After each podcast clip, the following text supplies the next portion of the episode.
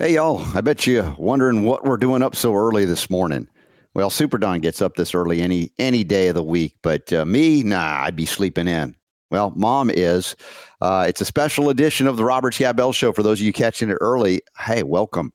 Uh, it's happy birthday, mom. Her 90th is today, January 29th, 2024. It's a Monday in not so hot Atlanta, chilly Atlanta, but uh, we're gonna we're gonna rock the hell for for you anyway, and eventually hear from the birthday girl herself, probably later in the second hour.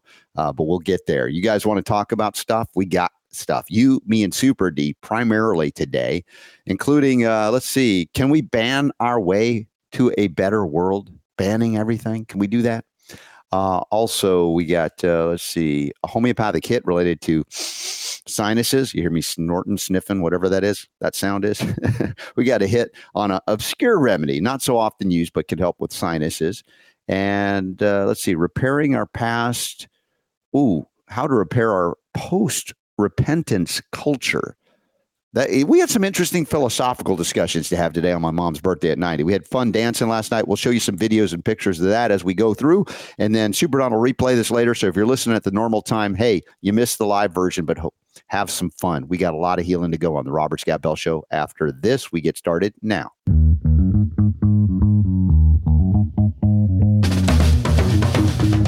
The Robert Scott The Bell Robert Show. Scott Bell Show.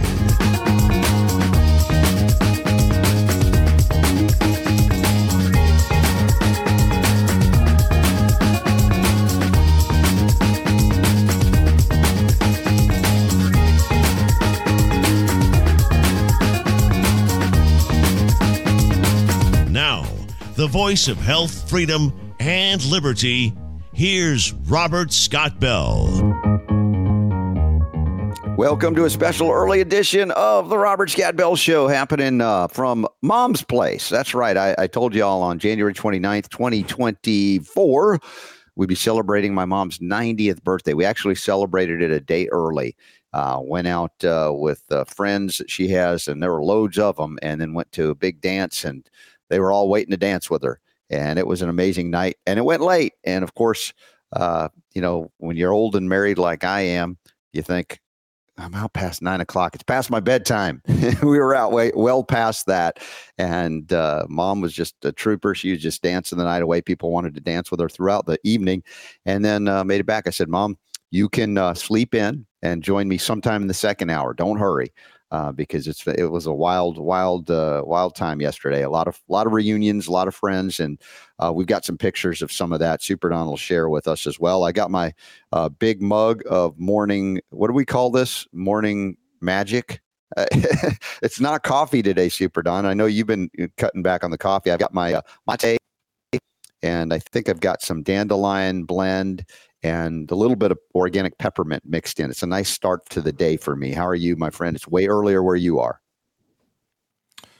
I have Hmm. organic breakfast blend of some sort that I got at Natural Grocers. Um, oh, nice. Look at you.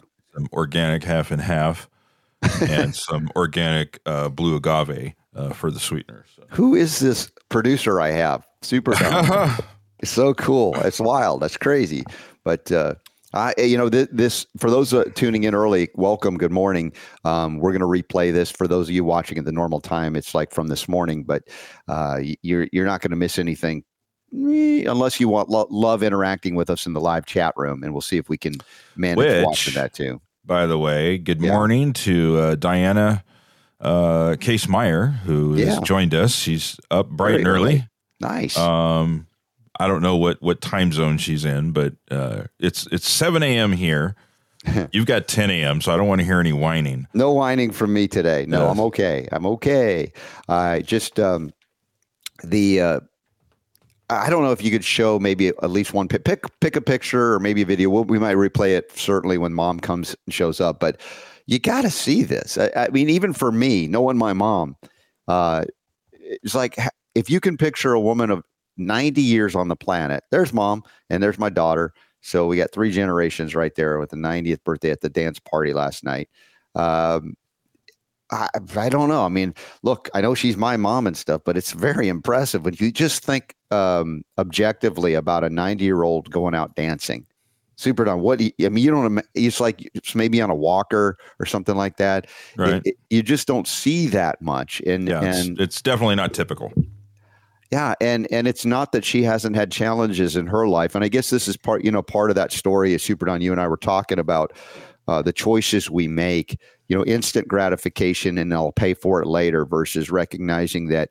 You know, if I make decisions now that are not so easy based on what I know about what causes us to age prematurely versus that which sustains us even through what our what we might consider our elder years, where most people are either not alive or they're barely functioning on life support, or other people are wiping their tushies because they can no longer do it for themselves. Um, how I guess the question is, how many people are willing to look forward in their life and say, "How do I want to live?" Or others, you know, like a Billy Joel song, "Only the good die young." Just you know, burn out. Better to burn out than fade away, right? And well, that comes from the Highlander movie. Funny enough, uh, Yeah. so I, I just philosophically think about these things, and you know, everybody's got a journey. Uh, some believe the journey is filled with uh, moments of victimhood. That is, we're all just victims of predetermined or destiny is set for us, versus those that say, you know what, I can make choices at any point in my life and change my destiny or whatever that you believe that to be. And, you know, a big part of my journey in life, Super D, long before we met, was making a decision at the age of 24 after suffering 24 years of chronic illness that I, I don't want to live like this and I don't want to see what happens with if I make it to 48, considering how sick I was in my younger years. And so the choices I made facilitated me, I believe, this is again my belief, somebody can disagree with me. Prove it. Being, yeah, Prove it. exactly. You can't Get- prove it. Getting to that point of, you know, hey, the kickboxing thing that I do, and you know, Right. running circles around a lot of people like that. It's like, as I, I point out, I, I tease Super Don. I'm not bragging, honestly. I'm so genuinely like looking back on my life and seeing where I am and going, dude, this is really cool. I don't think this would have happened had I not made the decision. Now, somebody like you said, you could be a skeptic and say, well, there's no way to know that, you know, or it doesn't matter. Now, those of you who live like it doesn't matter are probably not in this audience, right? You- You're like, I don't want to hear well, that. except message. for except for the the ones that saw the light at some point, right? Sure. Yes. I mean, maybe you've all been there at a certain point, or maybe some. I personally don't know anybody who kicked their own butt for many years before, uh, you know. yeah, I, I, I don't know. Even- Can't even imagine what that would be like. You don't think so? No. No, no, not at all. All right. all. Well, Hello, Lori. Lori's uh, up. I feel like Miss Marianne. Uh, Les, Leslie. I see. Where's yeah? Where's my mirror with no mirror in? Right. I see Leslie. I see Lori. Thomas is here. Good morning, guys. I think it's going to be a bit of a philosophical show when you think about uh, those milestones in life. You know, where you just start looking back, you look at the present, and you look ahead and say, "What what's Well, life going to be like?" You know, listen. There is a different energy, hmm uh, at least for me, and I think Yeah. for you too. Mhm. When we do an early morning show versus when we do a later on show, yeah, midday, whatever. Yeah. you know, it's just yeah, it's just kind of a different thing going on there. Happy birthday, Mickey Bell. Leslie From says, Leslie, "Happy yeah. birthday from Lori." Oh, can you show uh, since we got a lot of our our, our old timey regulars? Don't mean to age anybody in the audience.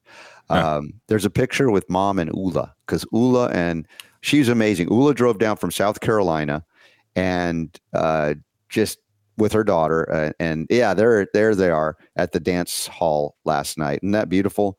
Um, 90 and and you know wow, what a what a tremendous soul or fr- a friend to the family and to mom and her daughter, who's like growing up so fast. We'll show some pictures later of, of her daughter with my daughter, but um, what a nice thing to do. Come on down. Through drove like three hours from South Carolina, already later in the day, hung out with us, enjoyed time together, danced a little bit, and then drove and got back like midnight.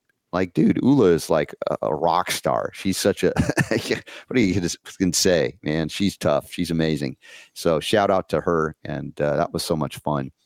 Uh, to you know, it was like reunion time, and there'll be more of that today. By the way, after the show, the plan is to head down to R. Thomas. For those of you Atlanta folks and know that institution, we used to go there. Super Donna, you love that picture from years ago with the the, the The bird, bird on, on, your head. Yeah. Yeah. Is that something they still do?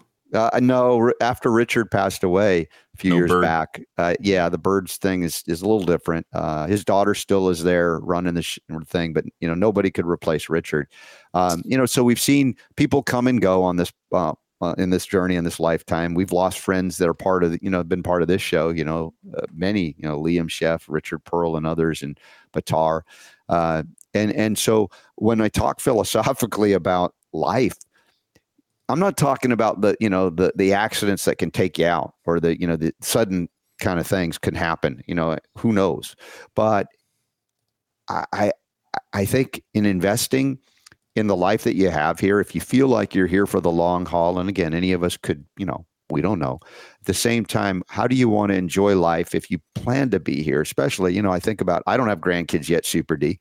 You have gaggles of grandkids and how great and another one on the way. And another one on the way. Congratulations. It's like how great would it be to be able to play with grandkids and run around and not be you know so exhausted that you're you know you're done after two minutes of a grandkid? I mean yep. I, again i i can't imagine how special that is other than seeing other people like you know my mom with her grandkids. Just like there's a special thing that everybody says that once they become that uh, that you know the, these are joyous things in the midst of a lot of uh, uh, other topics and issues we cover that might be geopolitical in nature. But you know, fundamentally, if we go political at any point, it's always with uh, uh, you know the mindset. You know, where is freedom in this equation? You know, is somebody trying to suppress our freedom? Somebody trying to uh, force us into doing something we don't feel is right for us? And you know that that's kind of the opening story uh, from Brownstone about can we ban our way to a better world? And you know, I know you and I, Super D, are more libertarian in our mindset that we believe in freedom. Mm-hmm. Uh, that's not the same as libertine because we have conservative values, and, and, you know, we don't we don't want our kids exposed to drag queens at at uh, at libraries reading, and yes. and and yet I don't believe you or I have anything negative to say about someone who wants to be a drag queen or whatever. You know, it's you know. Constant. Listen, it's it's not like it's a brand new thing. It just popped up yesterday. I mean, they've been around yeah. that whole thing. The new drag shows mm-hmm. and stuff. It's it's been around forever. Yeah. Um. So it's it wasn't until, and not to get too deep into the topic, but it, yeah. it wasn't until recent times, very recent times, when they decided that we wanted to do reading hour at the library. It's just like. Right. You know, I, I mean, I, they were they were always there. Mm-hmm. And you know what would happen is you know adults would say, "Hey, let's go watch a show where these guys dress up as women and sing songs and and dance and all that kind of stuff." Whatever, you know. I mean, you could go watch the Rocky Horror Picture Show. Right. You know, I mean, it's it's whatever. And yeah. it, I don't care. But the, when it suddenly uh, it was like the drag queens of America decided that that ch- child literacy was was an urgent matter that they needed to address personally. Mm-hmm. I, I, was just like, this is strange. This doesn't make any sense. What's going on here?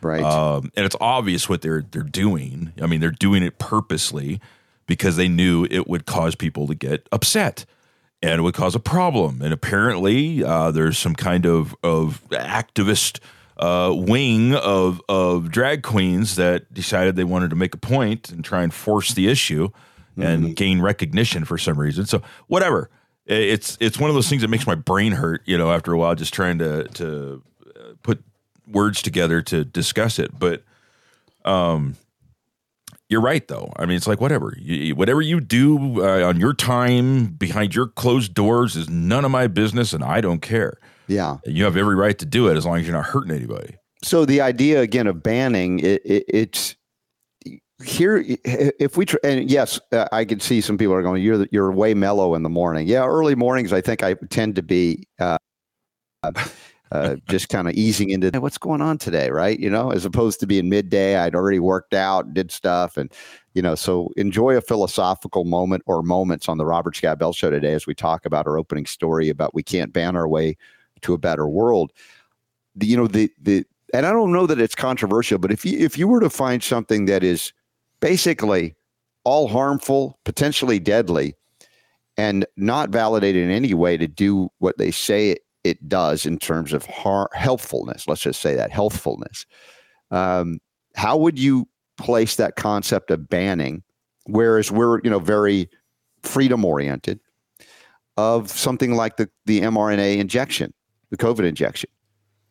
You know, can you argue if you're, you know, all in on libertarianism that banning something that has nothing but deadly effects really in, in the in the short and long term could you say that that's a legitimate role of government and not be falling prey to this concept of oh, oh you want a nanny state? Because we're freedom oriented, and I believe if you want to get a vaccine, uh, you know that's your that's your freedom. And you know, even as I would say, it'd be a sad thing to get your kids these shots or any of these shots. Um, I've not really called on banning them, although I think there might be an argument that based on the lack of scientific validation for safety and efficacy that maybe there's a place there. I'm just I'm you know toying with this idea that's a you know you struggle with going I, I want people to live. I don't want them yeah. to be deceived into you know no. uh, early death induction. Um yeah, I mean I get what you're saying, but people have done stupid stuff mm-hmm. since the beginning of time. Yeah. Uh and you know when it when it comes to trying to ban ban the vaccines um, you know there's there have been people and yeah. i uh, you know i i admire people's conviction um, you know on trying to do things like that or, or behind i understand the thinking about behind it but i don't think it, it i don't think it's ever going to happen because it comes down to that situation that you and I have talked about several times in the past, where it's our science versus their science, mm-hmm. um, and whoever's got the the I guess whoever's got the most money to throw behind the science wins. Right. Right. So you know it's a it's a thing where would you want to ban it so that other people could live? Well, then you're taking their choice away.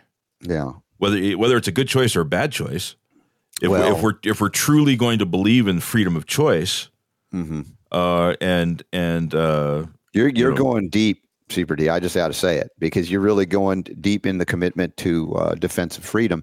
what does that mean? It, it, means defense of people's right to choose something that we would disagree with, or that might even harm or might even kill them. No. Uh, this is, you know, this is rough because you, you know, the deceptive practices associated with promoting like the COVID injection and. Uh, let's see, what is it? Nothing should be banned, Leslie says. Therefore, others can make their own free will decisions. And and another thing she says, well, what one sees as deadly, another sees as life and protection, right? The perception of the COVID injection in the midst of the fear mongering and the panic sure. was that it would, you know, save lives. It would, well, you know, n- that didn't yeah. happen here, but there that existed. And so if I were to come down with the heavy hand of a benevolent government and say, we will ban this for your own good and protection, I could make strong arguments that many people would be alive today had they not gotten the COVID injections. It's true. And that's yeah, just I not me saying you it. You could make talking- that case, but then there would some, be somebody on the other side that would that would say the exact opposite thing.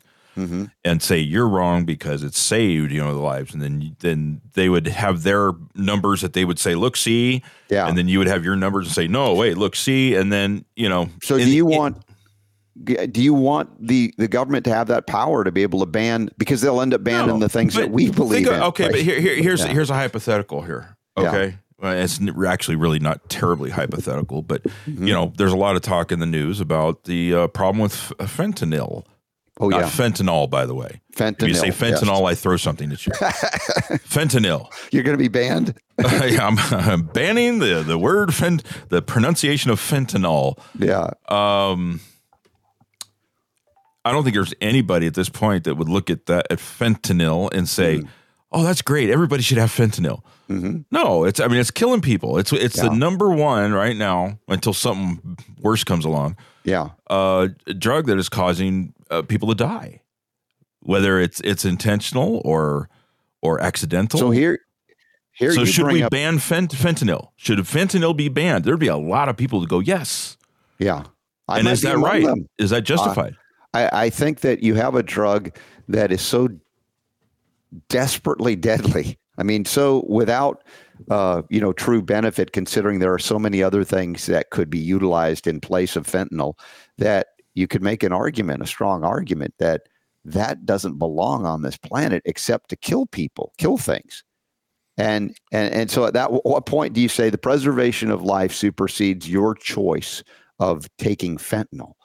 Right. Dude, I don't know that we could solve this other than I I would, you know, being as as liberty minded as I am, I was like, that drug, you know, milligrams, micrograms, whatever of it can kill thousands, if not millions of people. And it is. Yeah, it and it is is. doing that. It's Yeah. it's number one. You know, my wife is in uh, uh, drug and alcohol treatment uh, Mm-hmm. as a counselor, yeah. uh, and she sees this stuff firsthand. And I hear the stories hmm of of people that are just they're dying, and I mean it's it's um it's it's a huge huge problem. Yeah. You know how opioids used to be a problem, and it still is really. Mm-hmm. But you know, f- fentanyl has just just, uh, Just- eclipsed everything at this point. So someone could look at that and go, you know, what, just ban this stuff, so it's not there. Yeah. Um, then nobody can die. Yeah. Yeah. Now, are there some uses medically where they have used it and they continue to use fentanyl at, at, at, you know in a Sure. way that does not kill a person and and helps with pain relief and stuff like that? Yeah, hmm I mean that's the reason why it was approved. Yeah. What, what could we, I mean, could we ban someone like Biden, disqualify him? Because, uh, you know, if you think about the, the, the flow of fentanyl into the country illegally coming through our southern borders, that alone is a crisis Well- that could be more devastating than any invasion of any standing army or, or invading Let's army. look at the let's look at the the what, there's a problem problem and a symptom here, right? Mhm. You've got people dying of fentanyl overdose. Yeah. Uh, why why is this much. happening? Because there's a drug addiction problem in this country, and when the next drug comes along, uh, people jump on. That's why you, continually you know hear of new drugs and new drug problems Mm-hmm. because there is a drug addiction problem in this country. So if you Yeah. ban the drug, sure, in the short term, it's going to take care of of of the situation, but in the long Right. term, the problem's going to continue to be an issue because why? There's an addiction problem We here. It doesn't matter what the drug is; it's an addiction problem. We got a, yeah. Well, we have a. Uh, then I come back to the deeper level. We have a spiritual crisis of identity. You know, who are we? Why are we here? What is our purpose? And you know, when we don't know any of those, or we only know parts of it, oftentimes we can be led to do things that are you know highly destructive to our survival. And you know, again, coming back to creation itself, Super D. Get this uh, you know early morning philosophy session on the Robert Scott Bell Show. You, me, and Super D. And by the way, Annie, good morning. We're doing a special morning show today because I'm um, uh, at mom's place, Grandma Mickey. Uh, she turned 90 today. She turns 90 today. We had a big party for her yesterday, dance party. We'll we'll show some of the video and pictures some more as we go through. And um, mom's still sleeping in, as is my daughter, who's with me on this trip. Uh, I said, you guys don't have to wake up for the first hour. Just join us in the second. So we'll get there and celebrate some more. But fundamentally, um, creation itself. We get in the big question of of free will or agents that I believe, and I know many of you do, maybe there's some that disagree, that one of the greatest gifts we've been given beyond life itself is the freedom to choose, the freedom to make choices independent of coercion, deception, force, fraud, etc. Now, there's a lot of coercion, deception, force, and fraud, much of it coming through government that has been captured by various agencies that want us to suck down as much fentanyl as we can, you know, or have access to it because they don't believe in the sanctity of life. Um, but even if government doesn't do it, there are people that are around us that we encounter in life that engage in deceptive practices, deceive, frighten us, coerce us, etc. Now, is this the reason that we should be all for banning those things? Or what about now on the back end of like, well, you violated somebody's right to life, liberty, or property through deceptive practices, fraudulent practices, etc. That there should be some kind of consequence to that in uh, you know a governmental real world scenario where you if you had courts that were not so biased and that they would take those people and say, you know what, there are consequences for stealing which is the irony now, as we see much of uh, the leftist progressivist government saying there should be no consequence if people go in and take stuff from you. We'll send them right back out on the street to do it again. And you know, there there's another interesting topic right there. Mhm. Um, in my entire life, I have never seen uh, looting and Yeah. and just flat out theft uh, going on at the rate that it does now hmm in plain daylight in front of people it's it's insane to see and i don't think it's something where it's just like oh well we we're catching it more now so you know like they do with with disease right we're diagnosing it better now Yeah. Uh, no, it's happening. You know, the the, the in the cities. Uh, where you've got these people that just they just you know walk into a store with a garbage bag and just start Yeah. throwing stuff in there and walk out the door. People Mhm. that are doing the smash and grabs, you know, in daylight, the uh, the the the huge groups of kids that will just storm a store and grab everything and run out the door. yeah. Um, I've never I've never seen anything on that level before. Then how does like- that work out for uh, you know a community that has no uh, desire even to combat things that you know drive the lower base um, nature, if you will, like the animal brain. I've talked about if you're hypoglycemic, your higher brain is starved. We look at the behavior of kids that are like little Johnny was the best kid ever. I don't know what happened. He goes and shoots some, you know, a school or something, and we look at the you know the the health state or the lack of health due to a lot of the toxins, the, the deficient foods, et cetera, creating these bodies that can't function. And then you revert lower brain, the animal brain, as we talk about, that doesn't know right from wrong. It only knows what it wants and what it can get and what it, what it can get, even using violence to get it. And you, th- you think, well, what makes us different uh, from the animal kingdom? And I don't mean the love that you might have for your cat or your dog, but you know the the the reality that you know in out in the wilds, it's about you know how do you survive, and if you kill to eat, uh, you know it's part of nature. Uh, what is what does humanity have the capacity to do to make a choice to say, you know what, I will not, uh, you know, do something that we believe some somehow we perceive there's a moral code or an ethical code of some kind that says, you know, that's just wrong. I, I think there's a distinction there that uh, is lost when we drug people to the point where they can't function, or we take the nutrients out of the food to such a degree that we end up so dysfunctional that behaviors manifest that are beyond even what we call conscious control. And this is not to say people aren't liable or shouldn't be liable for their actions, even in those states, but there is in our court system. Uh, innocent or not guilty by reason of temporary insanity. You've heard th- that concept?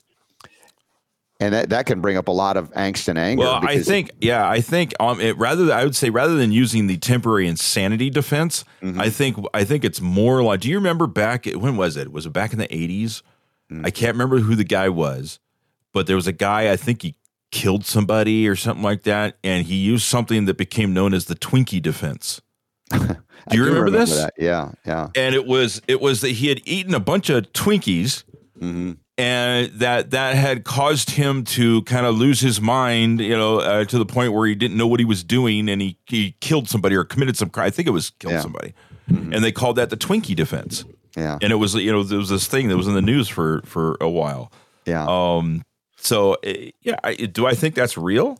Um, I I think it could be, Hmm. but I I'm more inclined to say that when you look at the these things that are going on in the news, and you see it all the time, especially on uh, if you spend any time on X, formerly known as Twitter. yeah. Uh, you can see these videos all the time of these people that just walk right into a store, you know, with a gun, and they're just like, "Here, you know, to give me the stuff," you know. And so, quite often, these videos they show uh, the the gun owner or the uh, the store owners uh, fighting back, hmm um, karma, right? Right.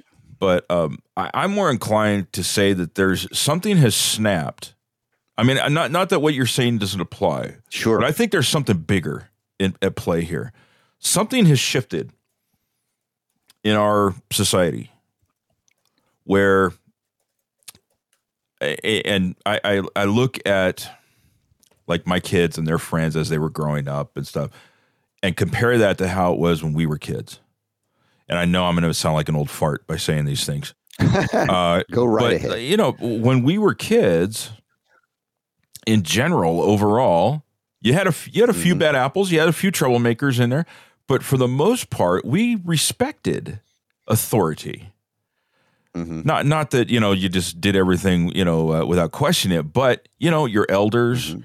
um, your parents, um, you know other people.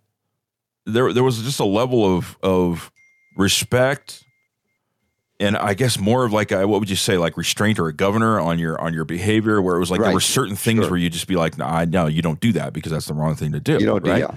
You don't see that Yeah. now. And as t- as time has gone on, as I've, I've, I've observed my own kids, uh, their Mm-hmm. friends, and stuff like that, uh, you know, the whole concept of like talking back to people and and you know uh, not doing things not because you were necessarily forced to not do it but there was like this invisible Mm. unspoken rule where you just you didn't cross that line it doesn't seem to Yeah. be around anymore and a lot of people like diana uh you know right Yeah. here i you know this this is I, I think it's a it's a it's an interesting The fear of paddling by the principal. you know right? now when i was in school we didn't get Mhm. paddled but there was a threat whether it was real or not, the we call it, corporal punishment thing, right? You know, the paddle with the Yeah. holes in it. It, it happened when I was in elementary school. I remember that that was one of the disciplines that was extreme, but it could happen, and it did. Um, now, of course, then you get into issues of violence against children. Uh, but I recognize as parents, everybody's got a different parenting style. See, and this, this is Um, listen, uh, yeah. Leslie. Thank you. You know, she she kind of makes Mhm. my point here. She says it's not around that level of respect. She says my my kids have zero fear of us. You know what? I don't know about you, but when I was a kid, all you, all my uh, like my dad, he, he Yeah. just had to give me a look, and it was kind of like okay. Uh, Right. yeah, I'm done. Now, my, you know, I didn't get like beat or, or, you know, I think I got spanked a few times. Um, but I think I got hit once. yeah, but, you know, I mean, it was just like, uh, oh crap, I'm in trouble. Now, Mhm, it w- when I became a teenager, mhm. and as most teenagers do, there comes a point where they realize that they've got more power than they thought they did. yeah. Where the you know you better not do that or you're going to get in trouble turns into okay, what kind of trouble am I going to get into? What, how much can Yeah. you do? Right? How you know? Mhm. And and it's true. Uh, One of the most frustrating things as a parent is that when the kid when the kid figures that out and you suddenly when they take that power away from you and suddenly it's like y- they call your bluff.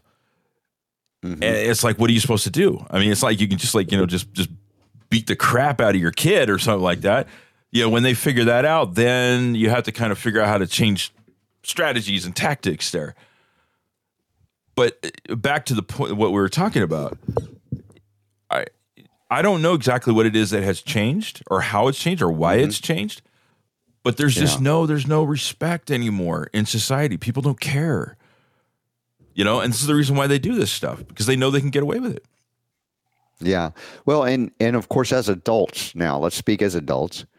Is the only reason you don't lie, cheat, steal, deceive because you're afraid of the consequences, or is it because you've come to the conclusion that life is better when you live in integrity?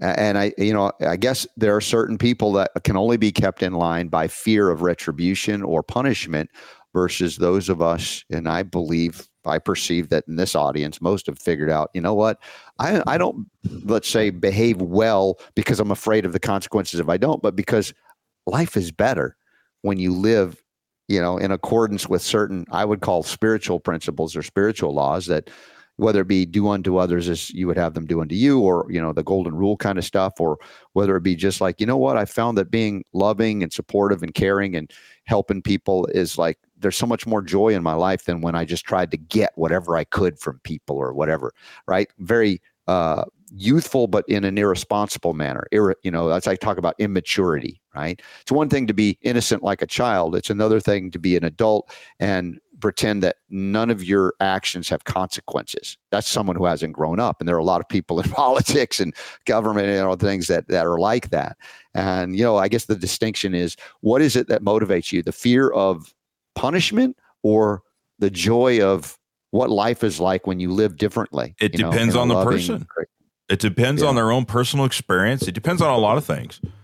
You know, Mhm. uh, I said, you know, sorry. I'm still trying to work on that.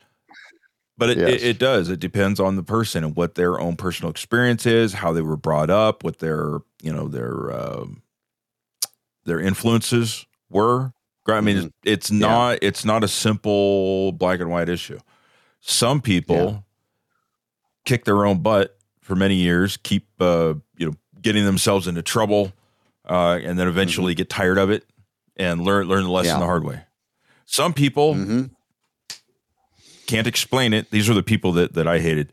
Uh, you know, just like we're, we're, we're awesome from the beginning and did everything Yeah. right and you know learned and Mhm. you know the, the went to church and you know feared God and and you know it, it, it was just like I I still I, I, guess I understand it a little Well, bit we- better now, but at the time especially Sure. it was just like goody two shoes, right? You know, and they didn't experience mm. any of that stuff. And then when you would talk to them mm-hmm. about you know problems that you were having, they'd be like, I have no idea what you're talking about. I, I've I've never experienced anything like that. You know, I uh, every, mm-hmm. everything's great and wonderful in my life. What's wrong with you? So it, it, you know it. Yes. it it just it it depends. You know on on uh, oh is Ula here? Well- Look, Ula showed yeah, up. Ula's here and from the break room. She's got this wonderful place she's working at where she's got cryotherapy and all kinds of cool stuff. We were talking about it, and uh, Cool.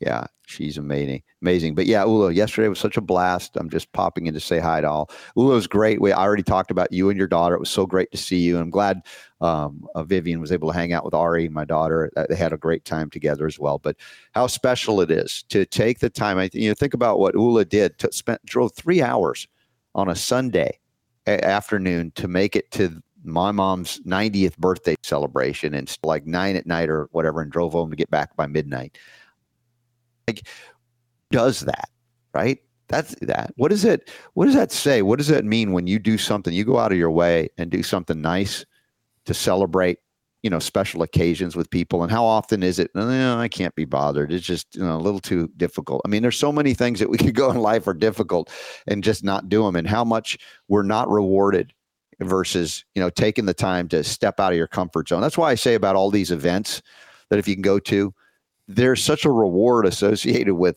interacting with folks that you didn't have to you chose to you got up and chose to do that you know? It's like well it'd be a lot easier to stay at home sleep in and not do any of that. And yet so much of uh, our culture and society is degraded over the fear-based years of covid to diminish our desire to leave our homes. Why? What would it prevent? Not sickness. I think it would prevent spiritual unfoldment shifts in consciousness. Because you know when we come back to a lot of the things we're discussing here philosophically this morning super d or the afternoon for those watching it later i- i- is you know the the the the, the various experiences that we have on planet earth and they're so wide and varied. And we may all be born of the same you know creator and creation even though there are a lot of beliefs about that but the unique experiences and the choices we make is what distinguishes us from one another perhaps. And those states of consciousness that we strive to achieve here i think to be better to do better uh, to uplift to heal you know that's part of the uh, i guess the what i would say if there's a distinction between this show and what we do super d and maybe others that have uh, much bigger audiences i'm not trying to feed into fear to get people to watch or listen like like clickbait stuff even though we'll cover some topics that are pretty hot but it really is to for those that are ready to to live a better life to make choices that have an impact and we recognize cause and effect relationships. And you know here you are how many years later going your wife and you just decide you know what? These are the things happening to us. We've determined based on what we've learned that what we put into our body actually does matter and that i want to be here and enjoy the grandkids or whatever and you make choices that are probably than if you didn't make them you know or less expensive on and on it goes and yet you've come to that conclusion not because i've beaten you up over the years and told you this is what you must do but it's just you know living and giving people I the was- opportunity to learn at their I, pace I chose the 18 year plan. um, so yeah, it just you know the time the, the deadline hit and it was like okay, yeah, gonna do it now. I figured figured. Yeah, all right. I think I believe it now. So Well, that's 18. That's the age of majority. You, you're like, I've grown up now. I, I'm going to do this. Now, here's a here's a story. Hey, grandma's up. Look at that. Are you ready to be on screen with me? Or you want to, or you want to show up in hour two? What do you want to do? Uh, is this- this is We are live. fine. We are live right now. Do you want to say hi right now? Hi, You can put this on, and I'll unmute you, and you can at least say hi, and then you can carry on with the morning as as you go. Let me bring this down. There you go. Say hi. Happy birthday, mom. Hi, thank you so much. How you feeling? Glad to be alive, aching. Yes. My whole body is aching from dancing so much last night. Yeah, they wouldn't let her alone. She's like had a whole lineup, and we'll show that lineup that was wanting to dance with her. And Yeah. even afterwards, she's like telling me, "I'm done dancing," and people would keep coming up, and she'd still like a trooper, keep dancing. It was amazing. I just love dancing, but my body is aching. yeah, but com- compare that to, to the bodies that aren't even here anymore, and you go, "Eh, Yeah, I'll take yeah, it. I'm, I'm not complaining. You're I'm right. not just saying, not complaining. Yeah. We look like the whitest white people on earth right now. Look Yeah, at we we're washed out with the so sun. white? The sun's coming in through the, the window there. No tan at all. But no. we, anyway, so Oh, you're you're here. You had a nice sleep. You woke up, and here you are. yes, Amazing. I'm ready for another day. To, today is actually the birthday. It is happy birthday, mom. January 90. 29, 1934. Wow. Yes. Did you do you have a perception when you were a kid? You loved dancing as a kid back in Israel. Uh, was there a thought, hey, at 90, I'm going to still be dancing? No, Yeah. no idea. Yeah. I was always living at the on the day. Yeah. Well, living in the moment. That's what you do. living in the moment. That's that's life. So have you ma- brewed up your organic coffee yet? Not yet. No, Okay. I just came down. Right. So what I want to say is gonna I'm going to let you carry on with your morning stuff Right. and then uh, maybe the Brew the top of the next hour, like at uh, what what times it'll be uh, 11 o'clock local time. Right, You can right. join us for a little bit more. I'd love to. Okay. I'm going to mute you out. You carry on with the morning. Thank so you. that's mom. Happy birthday. Yeah, thank you. All right. Love you. She did it. She had a big old party last night and continued on into the day, starting the day. So there you go. That's fun. So more, if you guys got questions for uh what is it? I, I don't know what you know. You call it an octogenarian, someone in their 80s. What do you call someone in their 90s? Ooh, that's a good question. Yeah. So if you want some wisdom from someone who's been on the planet Uh, for a while, So an octogenarian is in their 80s. yes, I believe that's right. Is it a nonagenarian? Hmm. We'll figure out the answer to that and more coming up on the Robert Scott Bell Show. Uh, let's see. Yep, Annie. It's great to be, able to breathe, much less dance in, in your 90s. Uh, I was going to go. Um, okay, Ula, you go take care of somebody in the hyperbaric chamber and drop in anytime, Ula. And we love you and appreciate you here. Um, this article about certain indoor air pollutants can be absorbed through the skin. Uh, this is another reason why some people will just give up and say, What's the point? Right? Super Don, why should you even choose to eat organically? I mean, you're going to be exposed to airborne stuff. You walk outside, they're spraying stuff. What's the point? Right. Mhm. And, you know, there is that element of people that, you know, just like, you know what, I, I don't want to make the effort. Maybe they don't believe it's valuable enough, or maybe they do, but they don't want to make the effort. Again, that's choice. And is what do you do with that? Uh, you know, as you suffer later in life, depending on who you are, everybody's got strengths and weaknesses. You know, the big question is why does somebody get sick early on? There's the article. Um, and and they talk mostly about the the phthalates, right? uh, these Mhm. man-made chemicals. You've been on a, a, a bender talking about the nanoparticles of plastic that are everywhere. Yep. All of these are synthesized components of the natural world. In other words, you take ingredients from the planet. We're not getting them from off planet that I know of. And you're converting them, synthesizing them in a way they've never been, been in existence anywhere in nature before. And this is, you know, the preponderance of, I would believe, cancer, neurodegenerative diseases, et cetera, associated with things that the body is not capable or able to handle easily doesn't know what they are, and then they accumulate and they cause damage and inflammation to various systems of of, of uh, governance within the body. Talk about governance again, isn't that Yep. interesting? And and so you look at this article and go, dude, we're being, you know, invaded from outside, even if we're not ingesting toxic food per se, but the various exposure to products.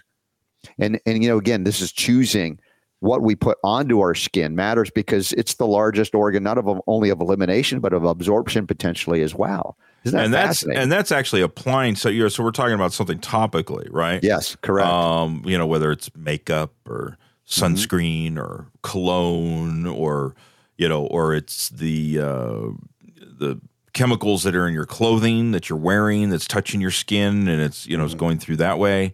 yeah, Um, but what they're saying here in this article, I mean, it doesn't even have to be that apparently, because Right. you've got the, the it says here that not only can these chemicals enter your body through inhalation, ingestion, or touching a surface containing these compounds, but research is showing that they can also penetrate the skin directly from the air. So it's just floating around in the air. Uh, it, then it's going into your skin. This is so it, it, it's I could see if somebody was like teetering on the edge of of anxiety. Uh, all they have to do is just read some scientific journals. oh yeah, and and it just You'll forget never about come it. out. You know, You'll never come out of your house, right? But then again, what's in your house? I got to get out of my your house. You right? can't get Yeah. away from it. Yeah. And this is what I've said for for quite a while now. We're just, the the idea that we were surrounded by stuff seemed pretty obvious, Yeah. and so detoxification is there. You go, Andy. Thank you. Read my mind. That's it. That, I mean, Detox, if you are not doing detox. something, hmm then the stuff is just accumulating in your body. Yeah. And remember, my journey started at 24 was learning about what? Detoxification. That was the starting point of my journey to back to health that I had never had was what are you doing for your liver? Well, I'm destroying it. And it wasn't like I was an alcoholic. I mean, I had some alcoholic drinks in my teen years, as we did in the South. And as I've told you, you know, if you're with me long enough, you remember the story at 19 years of age. It was like midway through my freshman year of college it just it was a spiritual epiphany i believe more than anything else it just fell away my desire to get drunk right and and like if you have that that feeling that some people find pleasurable and suddenly it was like eh, i don't particularly care for that anymore. And, and you know that was a i guess a state of consciousness shift for me. Uh, but even then i wasn't yet aware of the the damage i was doing to my liver just eating chemically grown and processed foods like the standard american diet up until 24 when that switch happened when i was made aware of you know what? That going in causes this and that going in so all of these things made sense in terms of I wasn't a victim. It wasn't mysterious anymore. All of the things I was exposed to, ingested, injected with, on and on, created a scenario where my body didn't function as it was designed, I believe, by God to do. And so then I was on a committed tear to know I gotta, I gotta clean up what I've done wrong. And I wasn't mad at mom or dad. They didn't know. In the 20th century, most moms and dads just took their kid to the doctor, got the shots, whatever, far fewer back then. And yet the consequences of, of what we did is we were enamored further and further in the 20th century with modern medicine and the scientific advancements and technology and you know synthetic synthetic synthesizing all life uh, created a scenario where we had ailments and Ill- illnesses that used to be considered rare in old age became commonplace in younger and younger ages and now we see many young people very rarely do you find a young person that doesn't have at least one two or three chronic diseases. Again that was me. It's why i talk about myself as a canary in the coal mine of gen x to you know if i serve a purpose beyond just my own life deciding how will i help others to see what i had finally come to recognize as a young man an adult to make these changes for people not to beat them in or ban all the bad stuff because you know we'd be better off would we? From a cleanliness perspective if all this other garbage wasn't you know polluting us constantly. And this is where i am truly inspired by folks and even companies that are doing the right thing cleaning up their act. At the same time to mandate things related that, that may be somewhat connected but extraneous to them where we, we take a good concept of let's not pollute and then we take that concept and we're manipulating and believing it isn't pollution it's temperature shifts. And then we ignore the real issue of risk associated with environmental degradation. It isn't shift in temperature it's actually toxic poisons.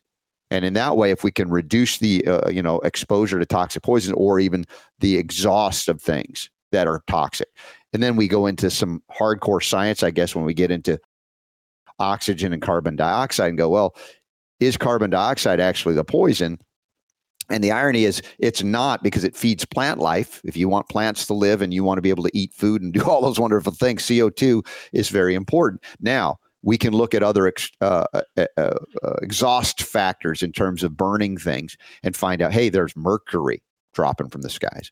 You know, that's the focal point that matters in, in, in regards to our health, as opposed to, again, temperature shifts that arguably are caused more by various, uh, let's say, levels of uh, of activity of the sun. So weirdly enough, I had to go into environment here to discuss how easily a good concept can be converted and then utilized by governments and non-governmental organizations around the world to enslave us.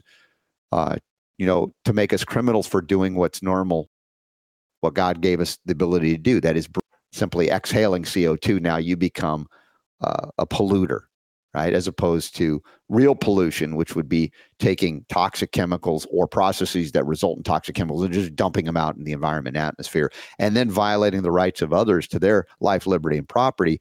Uh, that you know, via pollution. See, there are strong arguments for maybe if not banning, but curtailing certainly or countering the pollution that is really pollution. And that you could argue, no, no, this doesn't violate their rights to pollute because what right do you have to pollute when you're subject to that pollution and the impact that it has on you, right? This is where we go, your rights end where mine begin and vice versa. Now we come back around, Super Don, inadvertently, I don't know, to the question of banning. Wow. You know, look at that. Isn't that How'd you do that? I don't know. It's kind of wild, but the idea that the the ban associated with seems like an anti-libertarian principle is like, wait a second. The right to life, liberty, and pursuit of happiness, which is in our you know found founding documents in America, pursuit of happiness is property. But in in in reality, you know, when you leave this world, what did you actually own? That's where the Native Americans, the Indians go. We don't understand this concept of private property, but at the same time, property is the body that you inhabit. And does somebody have a right to pollute your body? And that's where we get into property rights being much more defensible as opposed to Well, centralized globalist agendas to poison or not poison us or something. I, su- I suppose so. The the Native Americans, um, hmm yeah, I mean they had a whole different mindset, I believe. Yeah. Not that I'm an expert on American on, on Native Americans, but Mhm. um, I, I would also say that that they believed that. But if you if you uh, entered their teepee, Yeah. uh, uh, uh, uh, without their permission, they probably Would were not okay them. with that. Yeah, so exactly. Yeah. you know, it's like stay out of my my space. Right. Um, Good point. yeah. And so the, that idea of uh, you know the the defense of life, liberty, and property is a better defense in terms of um, if you believe in a clean environment. Do you use the EPA as a centralized bureaucracy that has been captured by the polluting agent, the polluting companies, or do you say, you know what, all we need to do is defend private property rights and have courts that adjudicate when you have to go into that that actually are not bought out by these corporations that benefit by poisoning for profit without having to clean up you know, because the whole Superfund stuff is all it's like collectivizing.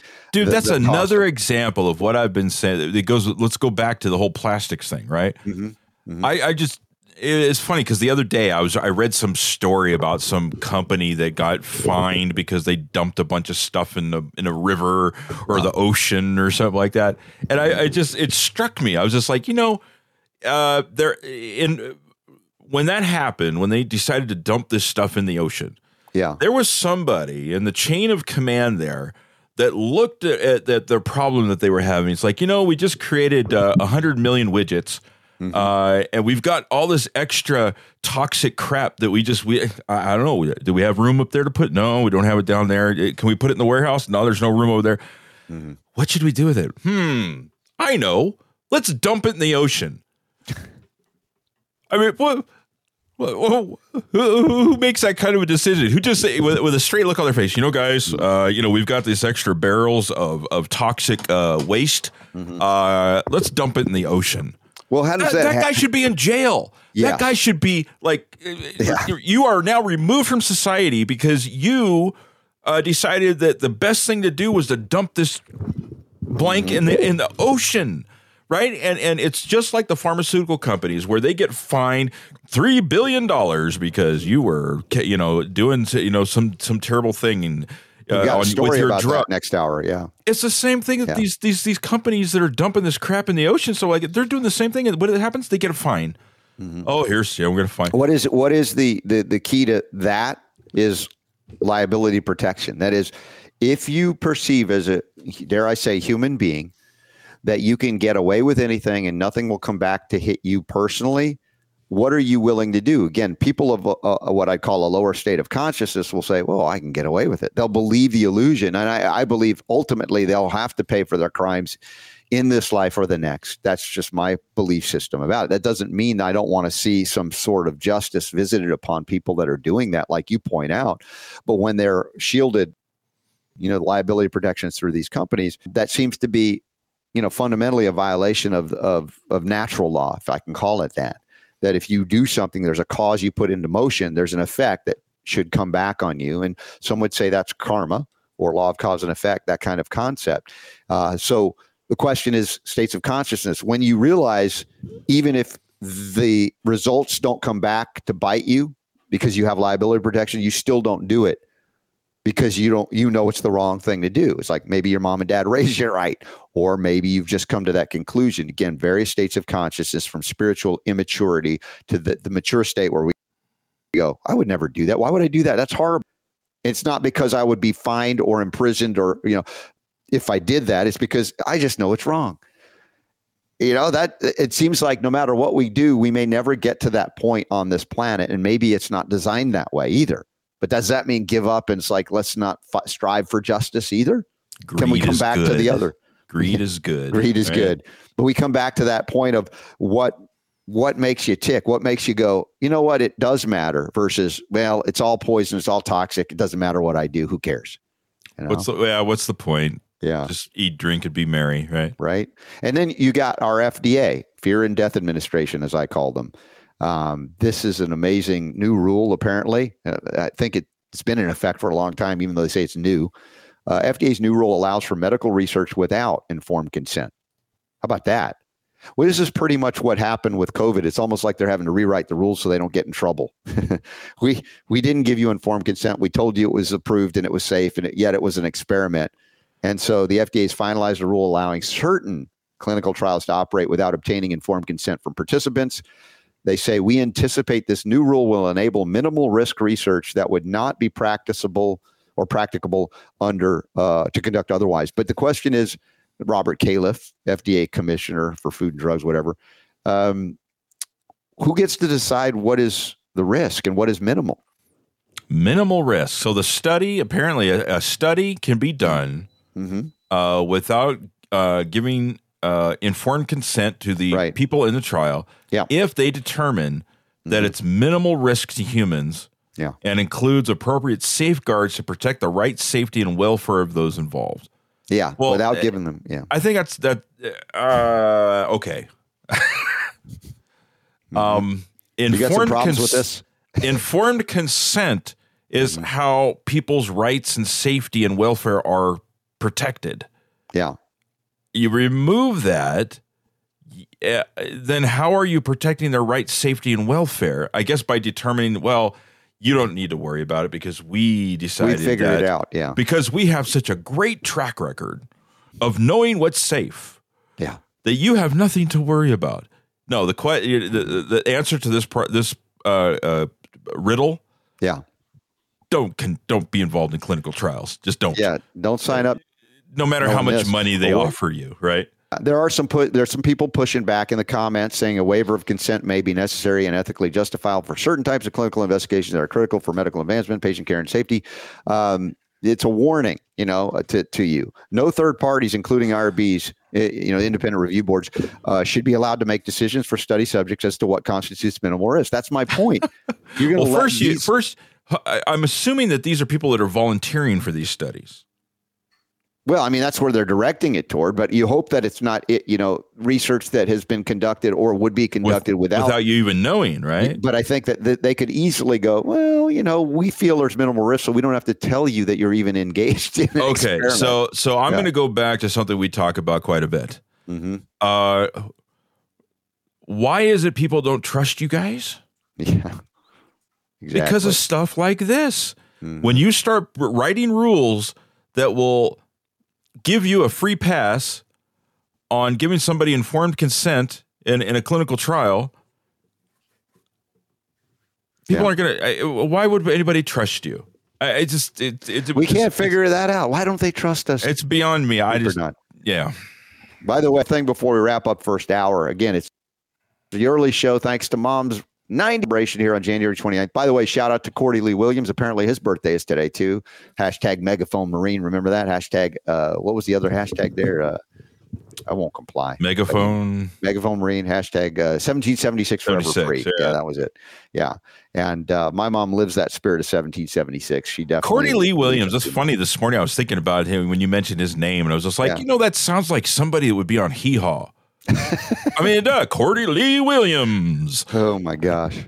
Yeah. Well, playing at the uh, Grand Ole Opry, right? That's right. Totally. Sounds like it. So, anyway, he's got the boots to prove it. For for what it's worth, uh, there's an article here Super Don found about sneezing, and apparently, oh, yes. um, I don't know if you want to just do this real quick. Is this for real or is this a, a made up thing? No, this is really real. happen? And and um, I don't know. I mean, have you ever sneezed and been in a situation where it was like you just for whatever reason you were, in, in, you know, in a, a place where knew things needed to be quiet or you didn't want to embarrass yourself or something like that, and so you did what you could do to try and hold it in. I've done that. For everybody's done that before, and and sometimes you feel like you just blew your eardrums out. Uh, apparently, there Oh, was somebody that that tried doing this, and they blew a hole in their throat, in their Oh, good windpipe. lord. Oh, good lord. Um, yeah, Really? no, I think this was this was in Scotland, and they say it was a rare situation Mhm. of what can happen if people hold in their sneezes. And so the, what happened was this person they uh, they pinched their nose and closed their mouth, Yeah. and uh, actually ended up cracking Wow. the windpipe. and ended Created up a with- with pressure wave. Yeah, and so I so don't know how people do that. I've never been one to, to try to hold it in. I'm like, dude, I like sneeze. I'll if I muffle sneeze, it like, or something yeah, like that, but I won't like literally like close everything off because from what I've I've read Mhm. that sneezes can can uh, at their their strongest point can have like the force of like a hurricane. no, Yeah. seriously, I, yeah, I'm not even like exaggerating. This is what I've read yeah. that the, you know the force uh, is is pretty Mhm. intense, and obviously with this guy, it uh, it caused a problem, blew a hole in his windpipe. Links are in the show notes at robertscottbell.com. We're working behind the scenes to up, update and upgrade the website. Thanks to all y'all, especially those of you who are supporting us through Patreon. Thank you for that. We have our next one scheduled, I believe, the 24th of February, looks like, is Saturday, AMA Zoom. For those of you who want to participate live, we interact once a month like that. Uh, also, I've got some an- uh, announcements, upcoming events. Thanks to our sponsors as well. We'll, we'll let you know about them and uh, hopefully uh, see you at some of these events coming up.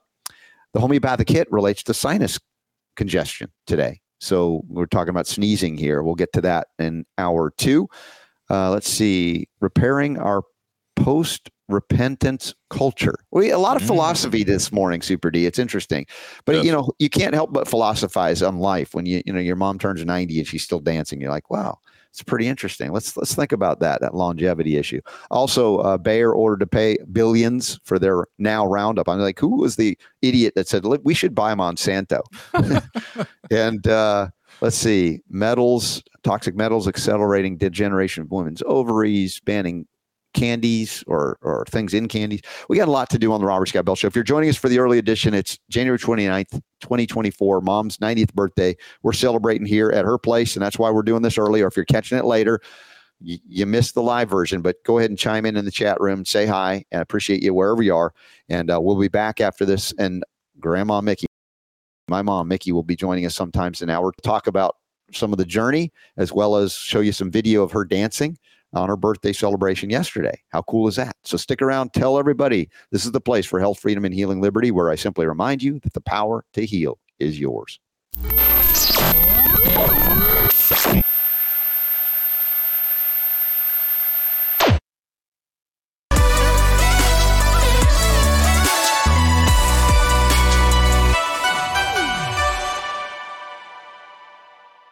All right, we're back. Second hour of the show. It's early. I know I've got a, a, a chair set up for mom. She'll be joining me sometime. You can see her back there on the computer. She's looking at the pictures from last night.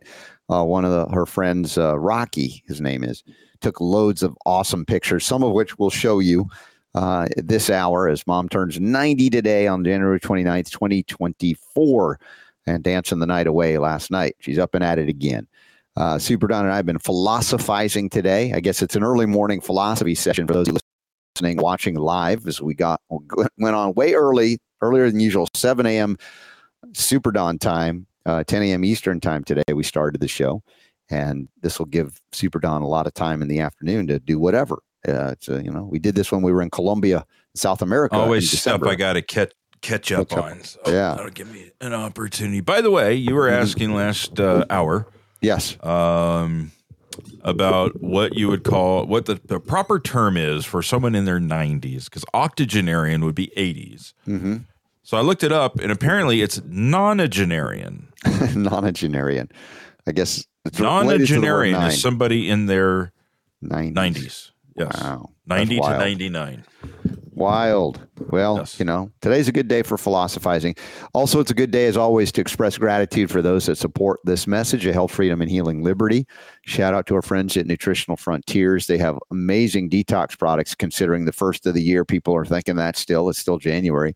Uh, but there's no time like the present, whether, whenever you're catching the show later, to support your liver, your kidneys, your colon, the excretory system of the body. And you can use the code RSB15 on any of their products, including those things on sale, which they have a number of detox products that are on sale right now. And you can double dip. You get the RSB15 code. Um, some of my favorite remedies or formulas that they make, and there are many, um, more practicable than than some specifically for protecting yourself. And we've talked about detox, but ongoing exposure for which we have little or no control. We have some, but ultimately the glyphosate exposure issue, right? And we're going to talk about Bayer and its uh, uh, fine that they they were thrown at uh, 2.25 billion dollars. Why? Because their ingredient herbicide Roundup, you know, including glyphosate. it's, You know, Why cancer. millions Yeah. if you can find billions? billions? Yeah. The price of business at that level, I guess. But as I said, who would who was the moron that said, "Hey, let's buy Bayer, uh, let Bayer, let's let, let's buy uh, Monsanto." A lot of people have this- wondered that, Mhm. uh, including me. Yeah, What was what was in it? Obviously, when they looked at the numbers, somebody looked Yeah. at it and said, "Yeah, this is a good investment." Maybe there's some things we don't know here. Maybe they're looking at Monsanto or what was Monsanto, hmm and they said, "You know what? Those guys really know what they're doing." I mean, look, they you know they keep making all this money. They you know yeah they get fined, but they're the Yeah. more the, the money they're making, you know, out far uh, outweighs it. Yeah, outweighs that- it, that- so. that's the price of business at that level. So, uh, you know, as I was talking about Nutritional Frontiers, one of their innovative products is the NRDMG, the dimethylglycine, and you know, this is a strategy. You know, travel with the lozenges or take the liquid you can have to counteract the inadvertent glyphosate exposure. And you know, shout out to Zen Honeycutt, Moms Across America, and all that she's done, where they were analyzing glyphosate presence in various fast food restaurants and they I think they found what was the worst one was uh, weirdly enough, or right there at the top of the not a good list, uh, was Panera, and they they advertise themselves as a very clean, natural kind of of uh, restaurant, and yet their vegetables are all grown with pesticides, so there's glyphosate everywhere. And you know if the breads are not organic or that similar quality, they're going to be desiccated in glyphosate. And the lowest on the list uh, was Chipotle interestingly enough. You know, we've talked about Chipotle over the years as being a cleaner option for fast food. And there are others that perhaps are smaller companies that, that are even cleaner and more hardcore. If we, for instance, if you go to uh, Phoenix, Arizona, and you go to the Giving Tree, David, the, the, the, the, the chef there is a brilliant man. He's no seed oils, no GMOs, no, you know, it's like that's as clean a food as almost you're going to find. Uh, so, there are ways to address it. And again, shout out to our friends at Nutritional Frontiers. RSB15 is the discount code. Uh, remember, Trinity School of Natural Health, we've got the Trinity Health Freedom Expo, the uh, virtual version coming up 17th and 18th of February.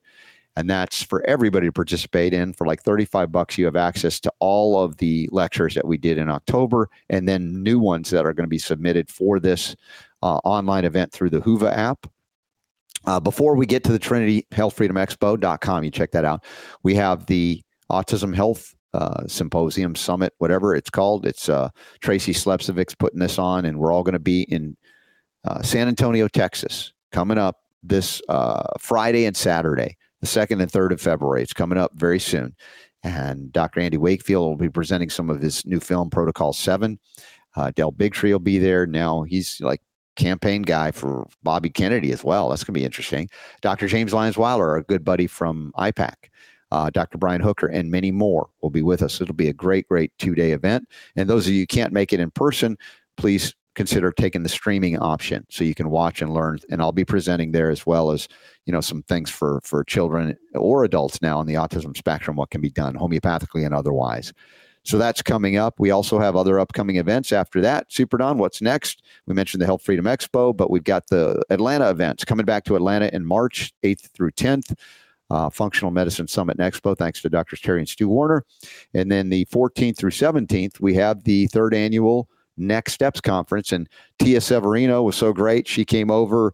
We got to connect yesterday. We did a, a little bit of a live on Facebook with her talking about this event.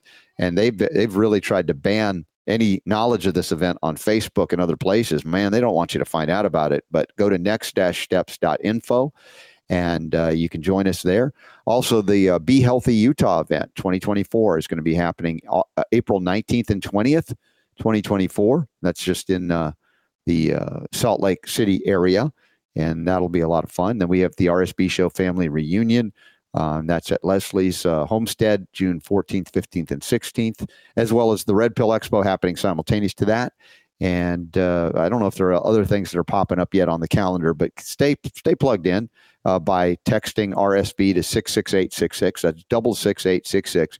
RSB, my initials, and you'll be prompted to enter your email address, and then you won't miss out on anything, including special offers and deals that you get. Now, one of the things I want to say, you know, big time thank you to as we talk about uh, some of the philosophies that we'll, we'll discuss, and we'll have mom on at 90 joining us today, uh, is the Folium products.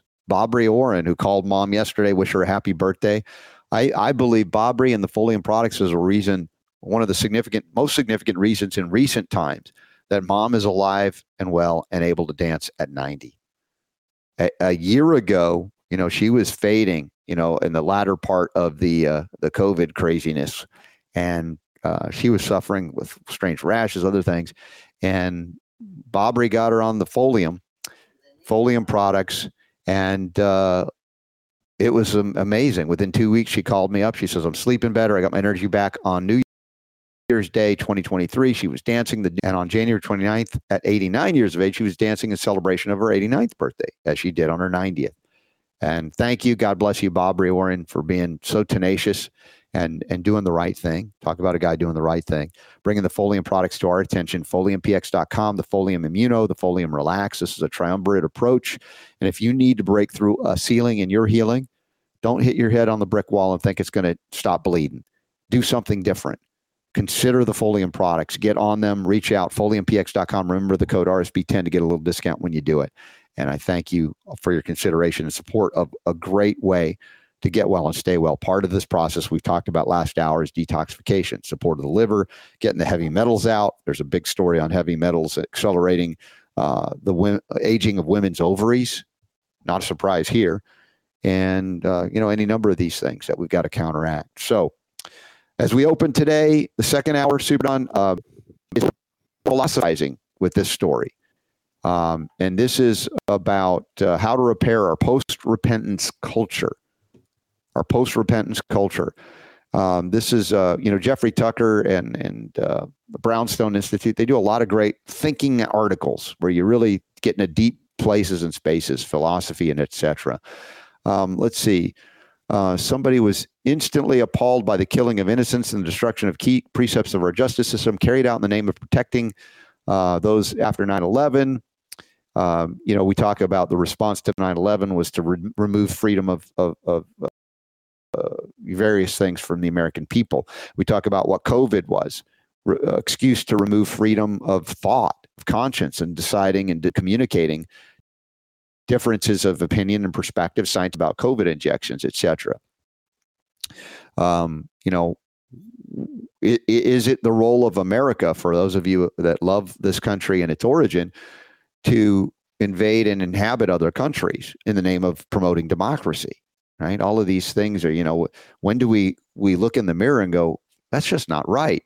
As super don pointed out even as native americans and indians in america may not have a same concept of private property rights chances are if you and you know go back in time and invaded their their land or teepee they would defend it regardless of you know what we call property and they rights did. and they did exactly and they, they did. Yeah. i yeah. mean listen let's not let's not uh let's let's not forget the true history Mm-hmm. of uh, what happened yeah in that situation. Mhm. I, I I criticize our species for a number of things, but you know that's another one where we can look at that and go, you know what? Um, yeah, I didn't handle that right. Yeah. That was not cool. What what what happened there? Uh, but in this case, you've got uh, the author of this this article, Thomas Harrington, I think it is. Mhm. He talks about something that uh, we talk about a lot here. We were just talking about last hour is a lack Yeah. of of reckoning, right? Yeah. and he goes into kind of a, a more of a, a spiritual Mm-hmm. side of things talking about repentance right Re- Yeah. the word repentance is not exclusive to religion Right. it, it you know the definition is asking for forgiveness Mm-hmm. for something that you've done Yeah. and he he goes into talking about how there's been this this cultural shift Mhm. away from the practice of repentance uh, and this kind of goes along with what I was talking about with you know what why are you seeing all these crazy things with this the, the theft and the the crime and all this stuff that seems to have increased a lot of Mm-hmm. people what they do is they try and figure out where do we point the finger right there, Yeah. there's some people immediately go oh President Biden it's, Yeah, it's. Biden that's he, he's the problem he's the one He's that a- did it He's a symptom of something that's long preceded him. But yes. yeah, Yeah. exactly. And so, you know, Harrington in this article, he kind of did what we did. He was reminiscing about his childhood experiences with things like respect and and confession and and and having moral responsibility, right? Uh, things Yeah. that just don't seem to exist right now. One of the things he points out is that there's been a decline, and we, and I've seen stories about this. I think we've covered these, but from time to time, there's been a decline in people going to church. There's been a decline in people um, having a an identity with a, some t- sort of, of religious belief or or uh, you know affiliation. Um, Sure. And And, and, you know, they're, they're, partly Super D. You know, you you look at organized religion, and you can have a, a jaded or cynical eye on because there's a lot of corruption within it. It Right. exists. I mean, there's abuses that happen. At the same time, there's a lot of good there things is in those same institutions that happen to support, you know, social fabric of, of caring and concern Absolutely. and real a charity. thousand percent. And, and Yeah. Yeah, No, listen, I grew up I grew up in in a, in a denomination that when I got Mhm. older, I I walked away from because I didn't yeah, it just I it didn't work for me. Uh, I didn't I didn't identify with it. But I can tell you that growing up in it, I you know, I retained a lot of good stuff from that.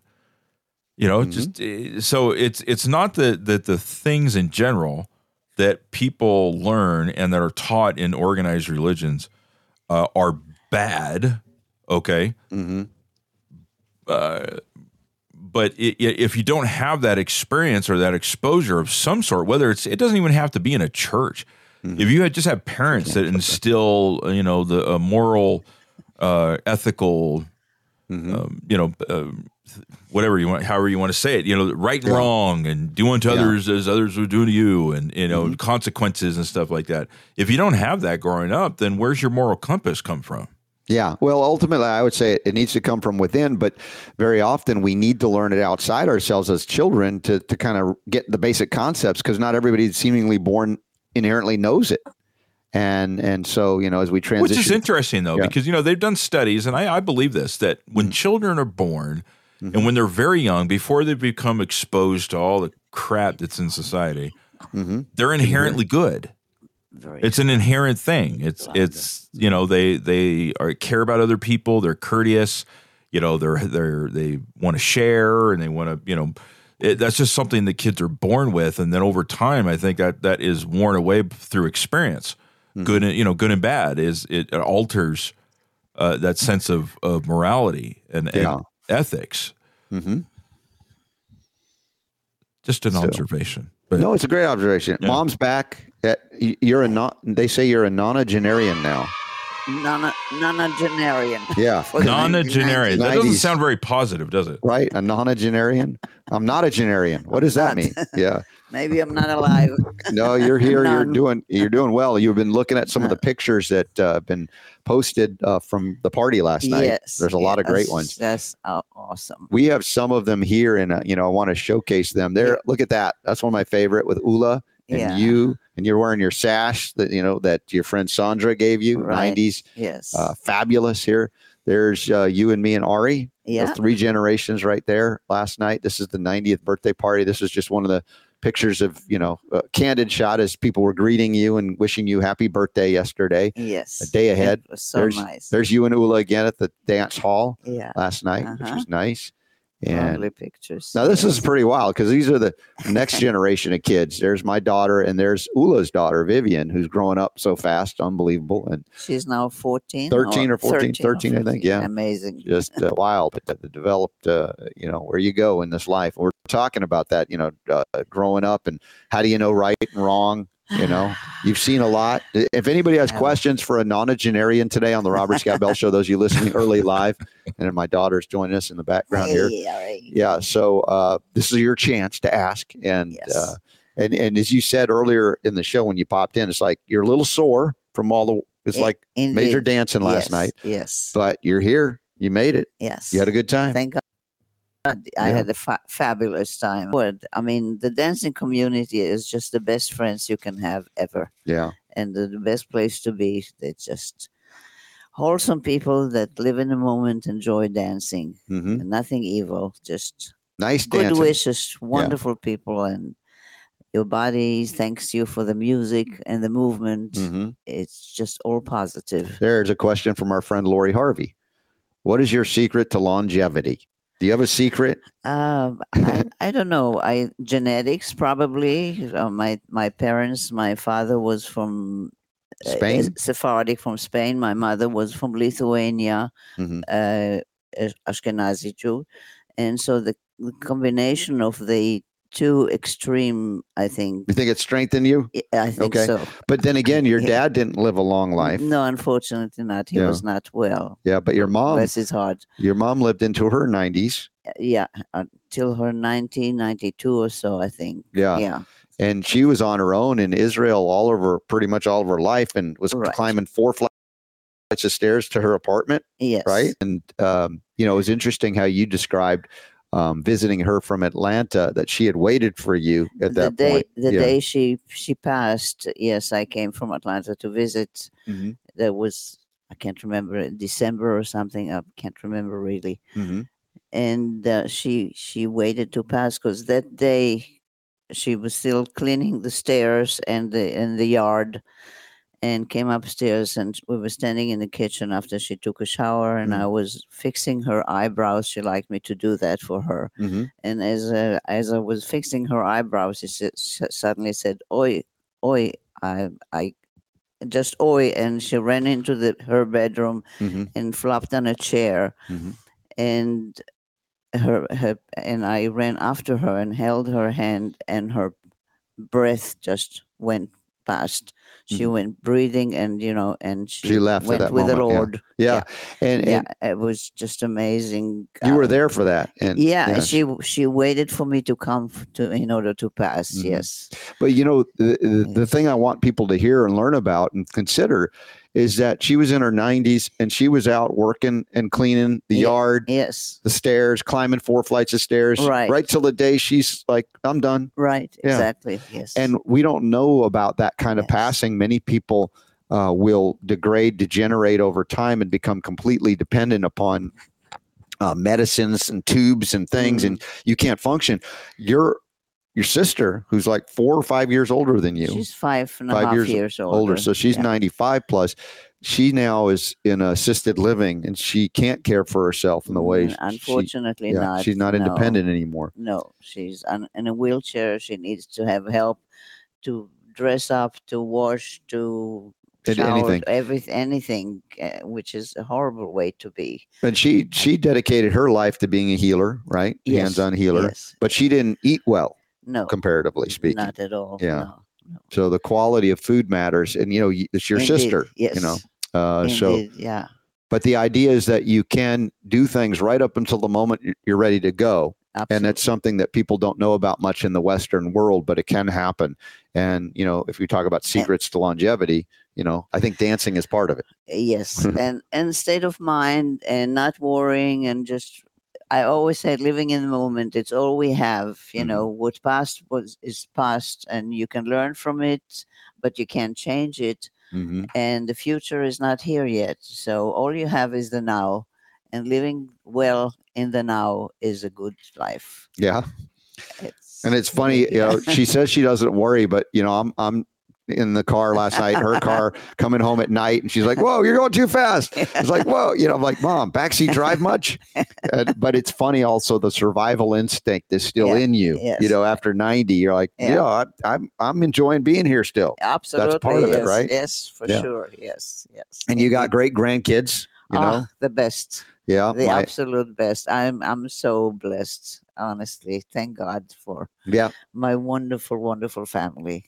Yeah. My um, sister's kids are awesome. Jeremy and Ben, we had a great time Yes, last yeah. night. We'll see at least Jeremy at R. Thomas today after the show. Yes, right? yes, yes. and visit will, with uh, yeah. a, another plan is to visit with another friend who we haven't seen about years and i think i've had her on this show many many years ago tricia yeah, mccannon Tricia McCannon. And she- she's- she is quite profound in her experience talk about her book that I re- her original book dialogues with the angels yes. yeah, yes, i got to get her back on the show I'm sure she'd love that. That yes, would be fun, Yes, it yeah. would be wonderful seeing her. hmm Yes, yes. I, I have friends that came, you know, from way, way back. Uh, Mhm. it was just amazing to connect and stay in contact for just Yeah. a lifetime, basically. shout out to beth michaels our friend she she knew all three of us through different mm, you know mechanisms right That's right. Yes, um, my dad who you know did all the music fun stuff with the singles group he was doing a lot of neil diamond stuff she's a musician as well and Yeah. do that. And so a lot of a lot of cool And people that she used to work for me when I had way back about 30 years ago or so. I had my um, meeting planner company. Mhm. and she was one of the models working for me. Yeah. And we stayed in contact. yeah, sweetheart, absolutely sweetheart. Yes, So great. yeah, there's a lot of stories that are told in mom's autobiography. It's called A Life of Many Colors, yes, My. Journey from Israel to America. Or just from my Israel to America. Just from I add that in there yeah. every time. but it is my journey. Yes, it is your journey. but it's not written in the book. Yeah. So if you guys want to give give a nice uh, birthday present to mom, in addition to saying happy birthday, just go out and get that book. I think it's even on Kindle uh, on Amazon. Yes, right? Yes, I can bring the book to show. Well, it's all right. We can do that in a moment. Okay. But I just want to make sure we're catching up with you and Yeah. uh, you get to share whatever you want. Your special day, Nona nonagenarian. Just so appreciative of where I'm at in my life. I'm enjoying my solitude.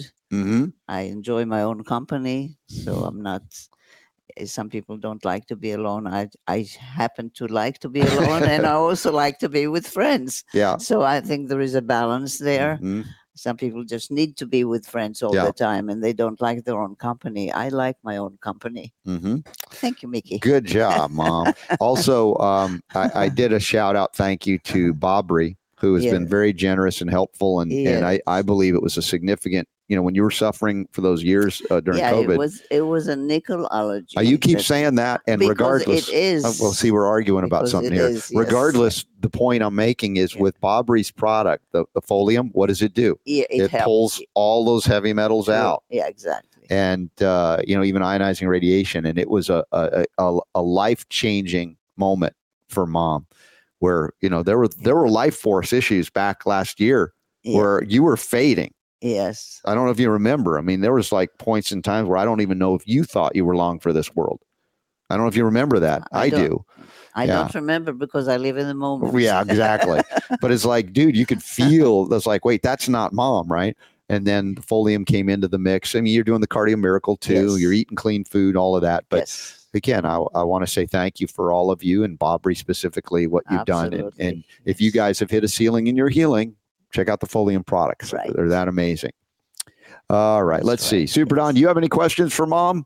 You can, you're in on this too. You've been on this journey with me all these years, and uh, I don't want to in- disinclude you in the interaction and discussion.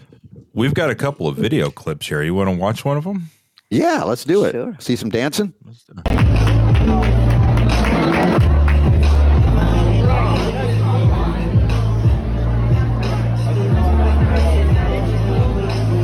Smooth she is. There's mom dancing last night. There's a whole line of people watch. You'll see this. Look at the Look all these people waiting to dance. Look at that. Yeah, they're waiting to dance, and then one after another. How did you do that? easy. Look at these smooth. You're spinning. I mean, I don't know. I'd fall down at whatever I'm aged at. You're just look at that. I know Tia got the whole thing on video, and others did too. But this is look at how much fun this is. There's Grandma at 90, Mom at 90, dancing the night away.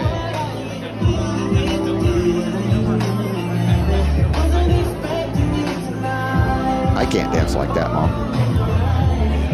Look at that, spinning around. There's the next. Look at the next guy coming up. He's Holy cow! Look how tall that guy Yeah, is. yeah. Watch this. You're gonna see it. You're gonna see it. Mom dancing her 90th birthday. Look at this guy. Oh my God. yeah, You look like a munchkin there. yeah. It's like not real. Look at this guy. There are so many nice people there having a great time. Spinning you around, Nice twirling you. twirling. How? How do you not fall down when you twirl? You don't, I know, but I. Wow, pretty impressive. How cool was that? Yeah. So, so here's my question: uh, Where's the video of you dancing with your mom? Uh, No, I, I didn't do that because I don't want to make. he's got two left feet. Yeah, Oh, exactly. okay. It wouldn't All have been good. It wouldn't have made her look good. She's like, "What the heck is?" I thought she could dance, and now suddenly she, you know. Uh, but uh, no, uh, my daughter was there, and a couple of uh, uh, dance. She was Yeah. invited to dance as Uh-huh. well, and she's 18 now. She's still not, you know, used to the interactions. Like I felt, she said, I, "I'm only 18." Uh, it's it was I started dancing when I was 16. Yeah, no, she dances, but it's like never in that kind of environment. That was a new thing. Yeah. Uh, but that was just so much fun. And again, you had so many friends come out. We had, you know, the pictures that they, they did the 90 balloons, a big poster of you and all that stuff. And uh, I think I'll, I'll probably share some more on the Facebook thing as well, um, Yeah. because there's a lot of pictures I haven't seen yet that are probably even better than the ones I've shared so far. Yeah. So Yeah, 90s. Wow. pretty wild, pretty wild. It is. Yeah. It is. From the age of no refrigerators, we used to use an ice box Mhm. with an ice. A big ice. cube- ice, and then with a pick would cut it Mhm. and would buy the, the ice cubes and bring it upstairs and put it in the ice box. Mm, And yeah. then you had to uh, get the drawer from the bottom of all the water that would, Would drip and- down, and, yeah. and, then pu- throw it in the sink. what you've seen in your Just, yeah, lifetime, the yeah. transition of life and conveniences and technology. Yeah. Some bad, not all bad, but some cool things that you you even because you have a smartphone of all things. Yes, you sir. you sort of know how to use it. You think it's Kind- bad, but Kind of. no, I, I'm impressed Yeah. that you can use it at all. My, even my wife has problems with this oh, technology, really? so it's Wow. not. Uh, you know, you've adapted over time. As best as I can. Yeah, yeah, it's pretty amazing. Yeah. So again, if anybody has questions uh, for Mickey, mom at 90, we're here today in this hour, just celebrating her uh, birthday today, and and uh, just uh, always fun to hang things. And after the show, we hit our. I would almost call it a family tradition going to R. Thomas R. all those Thomas, years ago. yes, You know, so being in town and being able to do that. Bad By the way, is no longer speaking with us, Yeah, the owner. yeah. he was- What is it, Speak- Super D? s- speaking of R. Thomas, I dug into the archives here Mm-hmm. Yeah, and I located uh, Uh-huh. a couple of the pictures here from when you were at R. Thomas with the infamous bird on your head. there it is. Yeah, yeah. yeah. that was some years ago, Yeah, right? Richard have- would There's that bird one, the and head. this one actually goes back a Uh-huh. little bit. There's another one there from another time that you That goes went. even further back. Yeah. I used to have more hair and it was brown. that is wild. That is wild. There yeah. No, there were great pictures with mom and Richard Thomas and others friends that we've had over the years. Back one of my friends from going back to elementary school and his mom, hopefully they'll meet us for lunch today as well.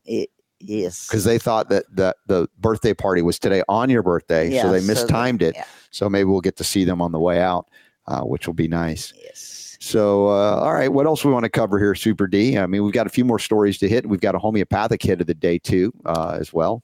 We uh, we had actually we missed this in the last hour here, but we did have a comment of the day from Beth Ann.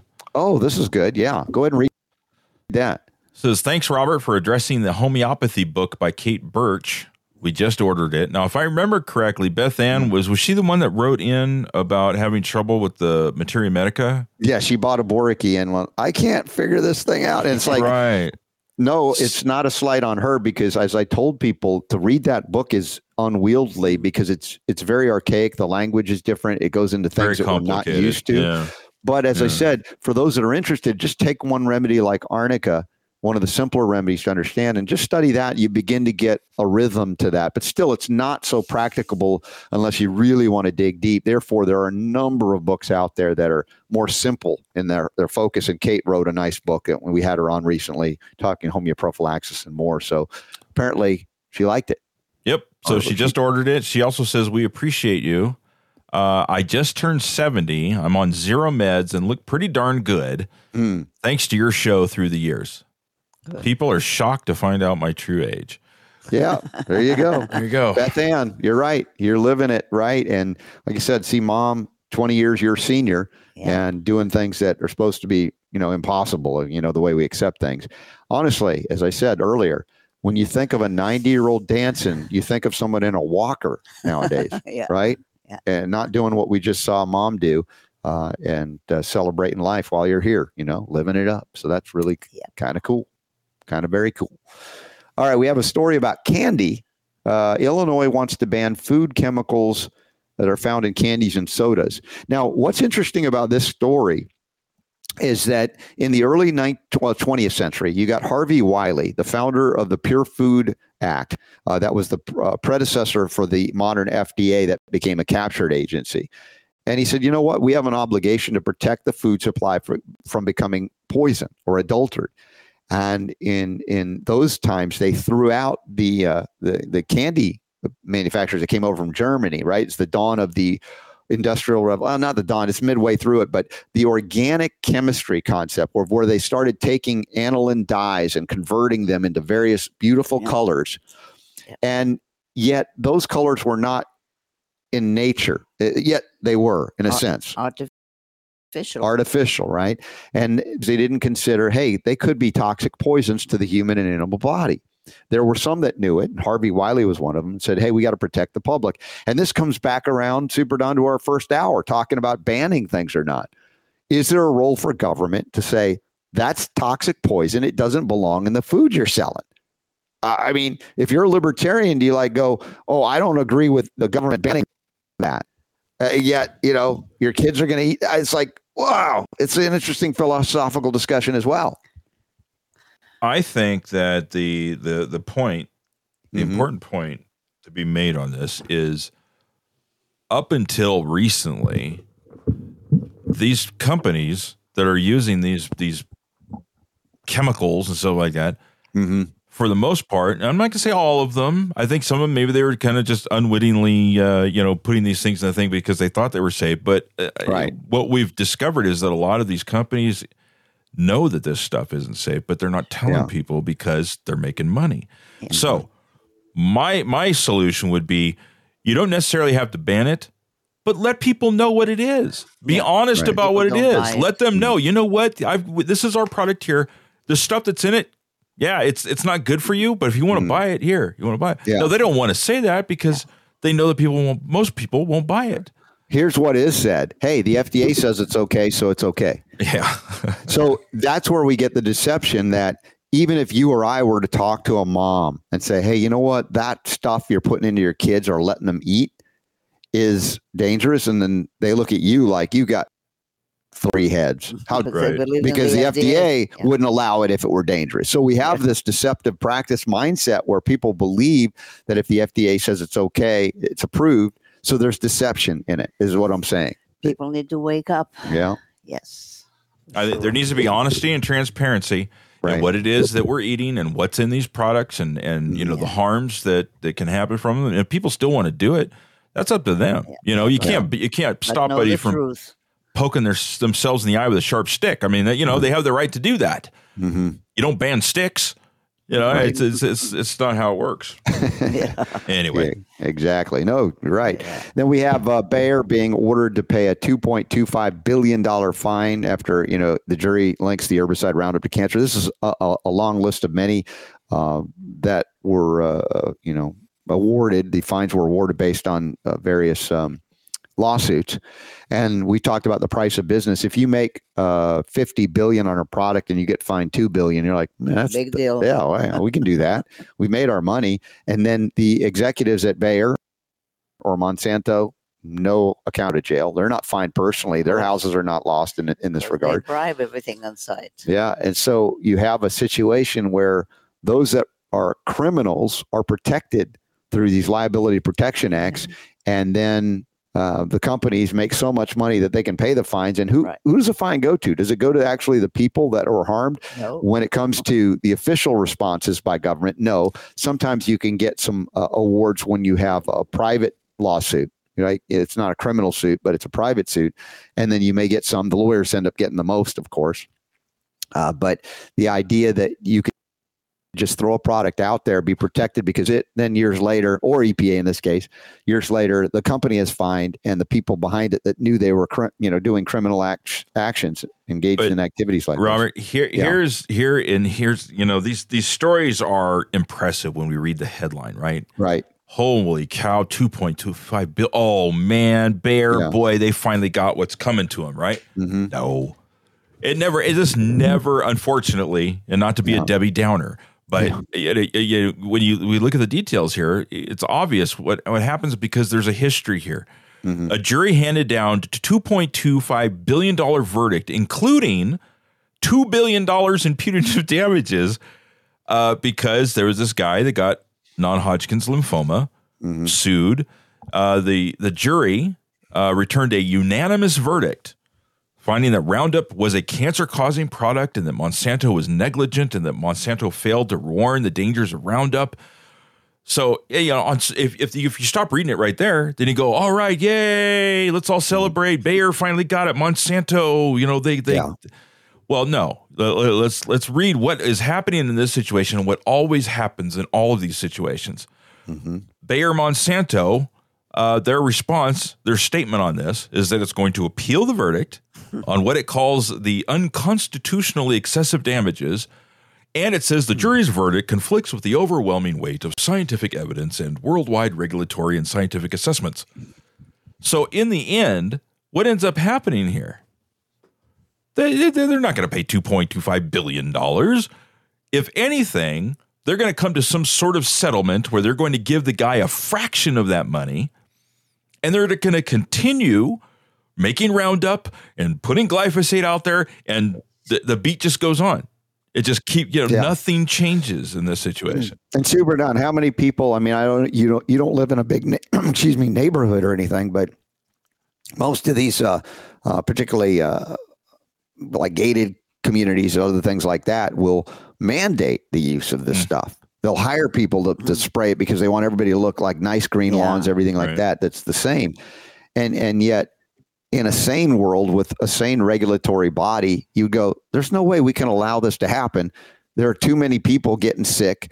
There are too many people dying. Yet there seems to be that disconnect through the corporate mentality of like, you know what, as long as we can profit from it, and if we pay a fine later, even then we'll fight it, as you point out.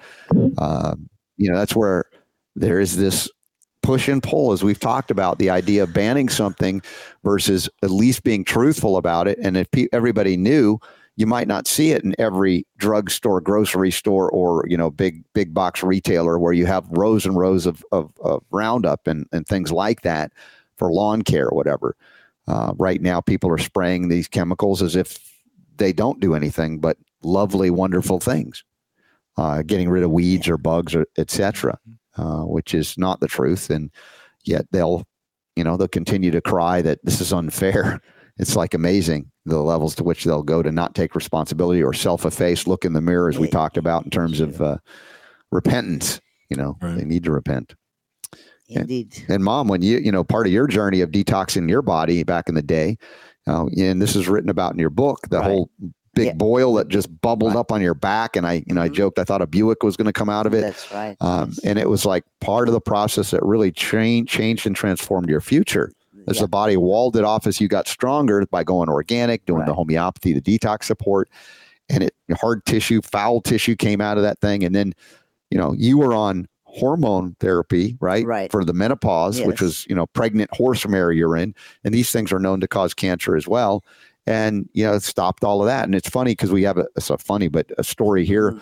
uh, also from the scientific uh, world about uh, exposure to toxic metals Mhm. is impacting what like arsenic, cadmium, mercury, and lead, could reduce the number of eggs in ovaries, uh, as in your over, uh, menopause, diminish ovarian reserve. And so it makes a disease process out of a normal cycle of change for women. And these are toxic metals that are brought about often by industry polluting, not CO2, but heavy metals, right? There, there's a distinction here. Uh, and this is why Folium PX and other detox support products, seleniums, we talk about liver support, all so critical for women that are going through menopause because the reality isn't just the hormones that shift. Mhm. It's all the things that make it aberrant and abnormal, not healthy normal in terms of change. Yep. So remember that, y'all.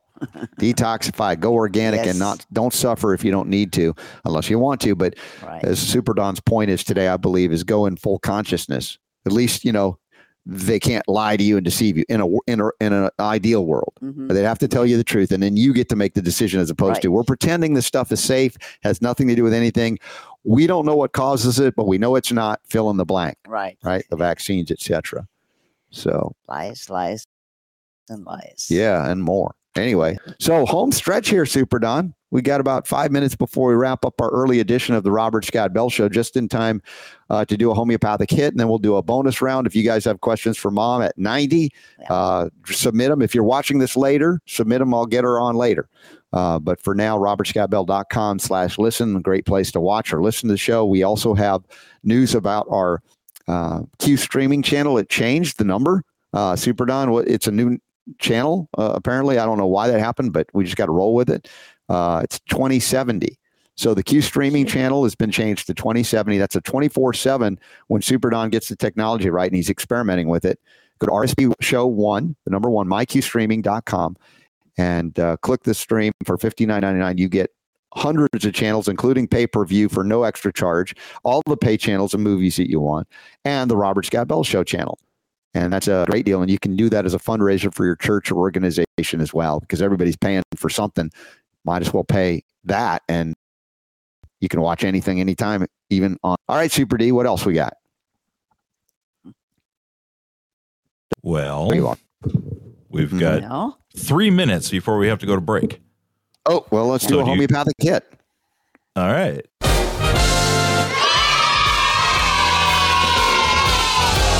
Playing all of the homeopathic hits every day, right here on The Robert Scott Bell Show. All right, it's a homeopathic quick hit as we're wrapping up the birthday show for mom. This one is Lemna Minor. It is a minor remedy. I haven't utilized it a lot. It's not as well known as many others, even for what it's primarily used for. I want to thank Trinity School of Natural Health, Nutritional Frontiers, and Folium PX for being uh, wonderful sponsors and supporters of this message of health, freedom, and healing liberty, making even these homeopathic hits possible.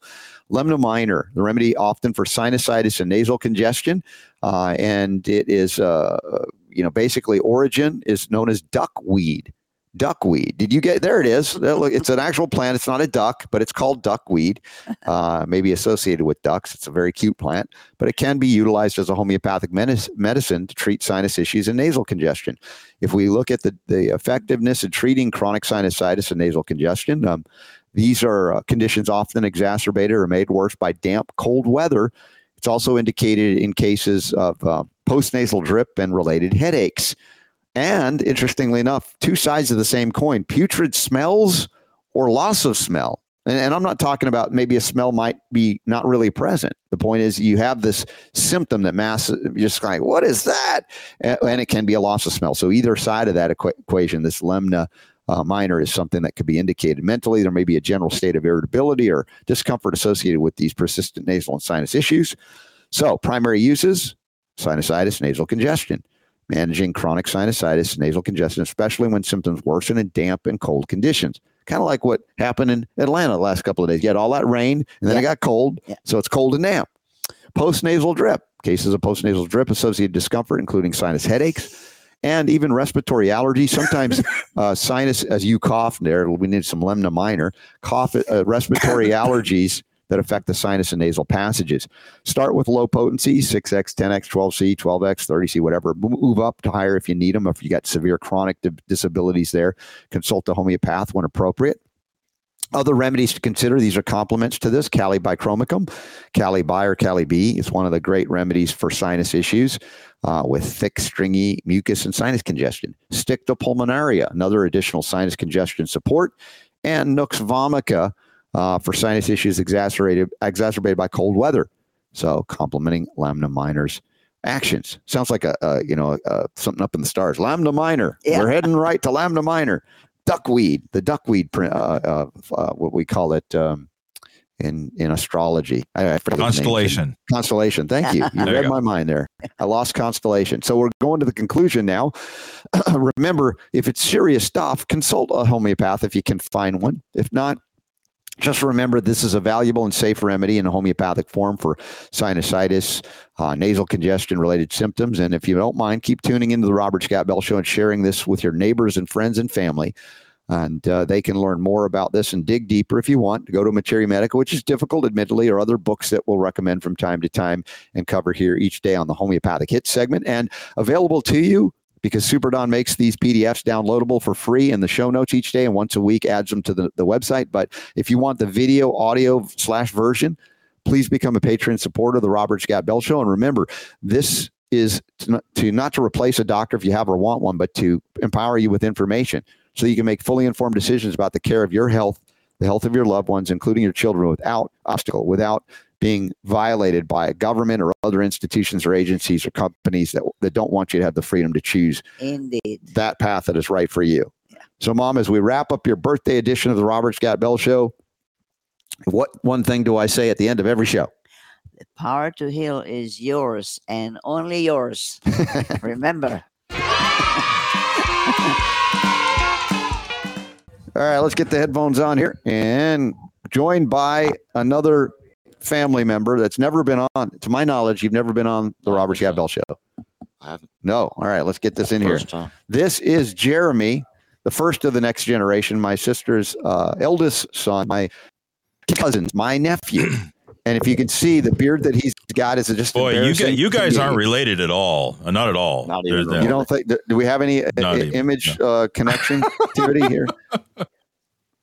Yeah. Oh, that's great. Look at that beard that he can make. All right. But you'll notice that as we pointed out, I think I did a live last night on Instagram and showed him and his brother uh, Ben, who got all the hair on his head. Yep. Enough for ten of us. And uh, Oh, so that's where it went.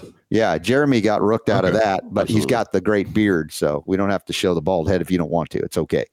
So anyway, we, we were talking about grandma, your grandma, ninety dancing. Can't believe it. Not a lot of grandmas at ninety dancing. Most are in wheelchairs, I would say. Yeah, if they're alive at all. So that's Right. been pretty cool watching her, uh, you know, age, but age in a way that we're not used to for most of the people at that age. So that's been kind of cool and fun.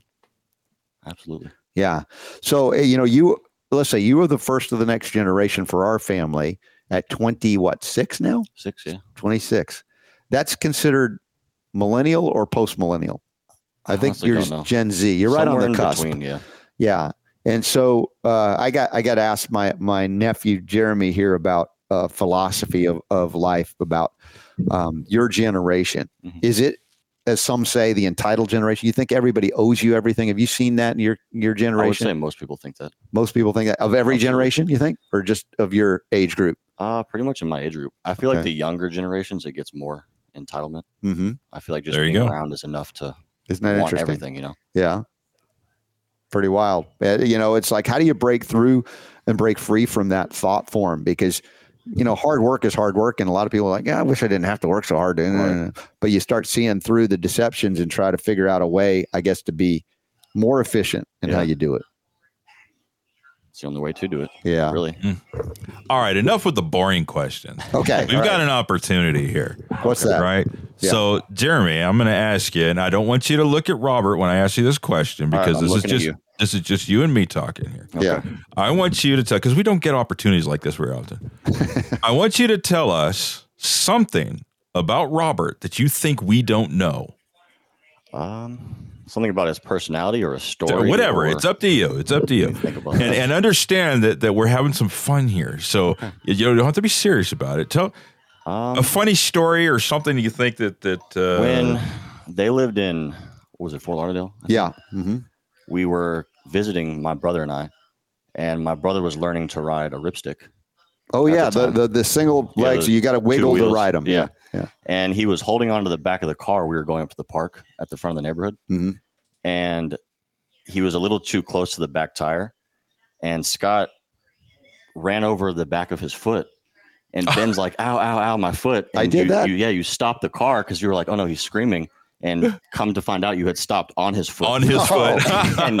foot. he started, but he pulled off and everything was fine. But yeah. it was just a funny Ah. You know, it's weird. Those traumatic memories I forget about now that you remember. It's like, you dude, block that stuff out. Yeah. I Yeah. forgot about it too until Ben reminded Did me. he? He was like, "Do you remember the time you oh ran Ben, my foot?" And I was like, "Oh yeah." I ran over my nephew's foot. Oh wow, what a horrible memory that was. he likes Yes, it for it- some reason. He thought it was funny. He thinks it's a good memory. Yeah, it's a good memory. Well, the thing is, you know, the irresponsibility of of the crazy dads like I was or uncles. You know, we did stuff that would push the envelope of safety. Uh, true, you know. But oh, those again, are the those are the don't tell your mom moments. right. Absolutely. Don't tell your mama Yeah. that this happened. Well, that's why we like coming over. okay, yes, the, there, There was a little go. bit more freedom in that So, regard. Just a bit. danger, danger. Right. All right. Hmm. There you go, and that's a memory I forgot about too. So that's pretty wild. Nice. anyway and we had uh, as i said uh, some folks that knew um, my dad uh, jeremy's grandpa Yeah. you know with all the remember grandpa had his sequin shirts Oh yeah. and he would do neil diamond stuff right we still have those actually. yeah i have his blue se- sequin We have shirts the you have the red one Yeah. right one of the ladies that uh, was at the party last night you know played piano and was part of the music scene as well and Yeah. And uh, worked with grandpa george my dad as well on on those fun things. So a lot of cool memories over the years. Absolutely. as we talked about life itself and longevity i mentioned this about my dad. He did about half the things that i recommended. You know he wasn't as strict on the diet at all and and you know he had a medical history that was different than my mom's although uh, grandma mickey as we know went pretty much all organic and and changed for her sure. diet and lifestyle and here she is still here um, so and and that's not to say you know who knows how long my dad would have lived if he had chosen to Right. eat cleaner but i think certainly a lot He in fact probably there, would have lived longer. yeah, in some ways, he did live longer than he might have because he did some of the stuff. Because Right. he had like a lot of history of kidney issues, and he ended up sure. with the the kidney disease and dialysis all those years ago now. So anyway, um, Jeremy, you've you've made some choices, uh, and you're aware of a lot of things people your age are not because you're in the family. Absolutely. But uh, um, you and Ben have grown up to be pretty amazing kids. I have to say, that. yeah, yeah. Watching Do our best. yeah, dude, It's a weird world. It's a crazy world. it is a crazy world, but you guys are amazing. And Jeremy does mechanic stuff. So I'm like, Mhm. I want to fly him out to replace the heat shield on the used car we got, you know? Oh, there you go. put the Apple CarPlay unit in. Yeah, well, right. Because we got this unit we're putting in anyway, Yeah. but it's cool. Uh, 540 p.m. Yeah. So let's see. Oh, Annie's back from Quebec. Hi, Annie. Welcome back. For those of you tuning in right now and going, why are you still on at all? Why are you on at all? We're normally on, you know, three o'clock Eastern. Uh, but, well, it's an early morning because we're at Grandma Mickey's, my mom's, for her 90th birthday. And we celebrated, and she was dancing up a storm last night. And uh, she woke up earlier than my daughter this Right. morning uh, to get ready for the day and enjoy it. If you missed it, uh, the last hour of the show, we had uh, mom on for for most of it anyway. Lots of good stuff, lots of good memories created here. And then we head to R. Thomas. Oh yeah. I'm For- excited for that. Yeah, can you show that picture of the bird on my head for for Jeremy? Because he Uh, hadn't hold seen on a that in a while. second All right, you find that. Well, you have I'll other put that back pictures. I see a picture of Ula right hiding Yeah. there. Well, I was one. I was going to bring that up first, but Okay, you can hold do on. that too. That's Hold okay. on. I got to get Yeah. the birds. Where did I? I don't even know what I did with them. I got rid of them already. Oh, did you? Oh, okay. Here we go. Here's one. No one. worries. Here's one. There you go. There's the bird. Bird on the head. there it is. You know, Richard used to put up birds on her head, Oh, yeah. whatever, back then. So um, another great legend of Atlanta passing some years ago, but we still his daughter's carrying on the, the legacy at R. Thomas. So we're going to hit lunch there on the way to the. There you go. There's the other one. Pictures. Sandra, is she going to meet us for lunch,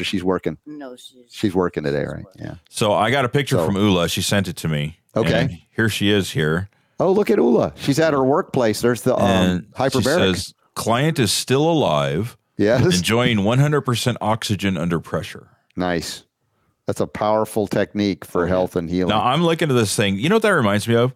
What's that? You remember this this the Star Trek movie where uh the in search of Spock or I oh, think it was they, called. yeah, they put him in the the what were those things called? The missiles that they Yeah, had it was like name. yeah, like this thing, and they shot him out there, and they, they Right. discovered him on the planet. Right. That's what that looks like to me. That's right. That. But yeah, if you Yeah. ever have done hyperbaric oxygen, have you ever done it? I haven't. Mom, have you done a hyperbaric oxygen ever? Yeah. But that, that's a really profound tool for, you know, recovery from injury, neurological trauma, stresses, other things. Uh, and it's, uh, ULA's there in, I think, Greenville, South Carolina, where they have a place to go. And it's a wonderful, powerful tool for healing. It, it really is. So I remember we did a, a, a, a live broadcast from a place, I think outside of Phoenix near Scottsdale, Arizona, where they had that huge, like 12 to 15 person one that we were in. Mhm, And we mhm. did a show from that there, there as well. So that was pretty amazing. Yep, it was right behind you. Yeah. While So yeah, while we are doing the show, that's right. So all right, any other questions or comments coming in? I'm going to check. I don't know if anybody knew to be at our website this morning because we started so early. You're going to replay the show at normal time for people that yeah, I'll, I'll do a replay of this here uh, in just under three hours. Okay. Yeah, no, nothing going on at the website today at this moment, but we have the updates coming. The next Zoom AMA, did I correctly say it was the 24th of February? A, s- a Let's- Saturday? Let's take a look. I think that sounds right. Yeah, yeah. One day after I, I, I hit another Let's see, February twenty Is it fourth. 24th. Is it 24th? Yes, Saturday? it is. Nine a.m. Pacific, noon Eastern. So that's the birthday where I'll have to say my late 50s. I can't argue mid 50s anymore. So what am I going to say? But Dude, wait a minute. You're fifty-seven. 58, I think. I don't know. How old am I? I thought you were 42. 42? Yeah, I like that better. But Oh, come on. How old are you? 66 to 24. So Are you seriously doing math to figure out how old you are? Yes. after 50, after 40, who cares, right? So You I just- think I, I think yeah. I'll be turning 58, right? So it's hard to say. Is that mid 50s? Fifty-eight? No, Yeah. fifty. Mid fifties would be fifty-five to fifty-seven. I think. So, So, yeah. So now I have to say late 50s. you're officially over the hill uh, this, this birthday. I don't like the sound of that. But then again, I got mom at 90. So what am I going to complain about, right? There you go. So anyway, that's coming up. So if you'd be part of our Zoom AMA, uh, you want to become part of our patron uh, support family, uh, we'd love that and appreciate that. And um, that allows us to do a lot of things, you know, including the update and upgrading of the website, which is happening. It's going to be a lot more, a lot easier to use, I have to say, compared to we've been riding for at least 10 years on this old technology. So thank you for bearing with us all these years. Yep. All right. Well, that's all I've got tomorrow. Uh, Let's see what we plan? got tomorrow. Uh, looks like Ann Archer Butcher is back. Wow. Ann Archer's back. So we'll talk about energy healing. Uh, you know, reiterate the story of her husband c- overcoming cancer with energy medicine. That's going to be great. And, then Kim- hour two, dude. When I Kim saw when, Alexis. yeah, when when when uh, Kevin booked Yeah. this, I was like, wait a minute, Kim, wait, wait, wait. she Kim was another Kim supermodel of the '90s, wasn't she? dude. She was like Sports Illustrated swimsuit edition. Uh, uh, yeah, Kim Alexis. big So time. Yeah, This will be our third one because we've had Elle Macpherson, Carol Right. Alt is a good friend, right. and now Kim Alexis. Kim Alexis. wow. Okay, that's cool. We'll have that tomorrow. I I personally did not have the poster in my room, but I know other people that did.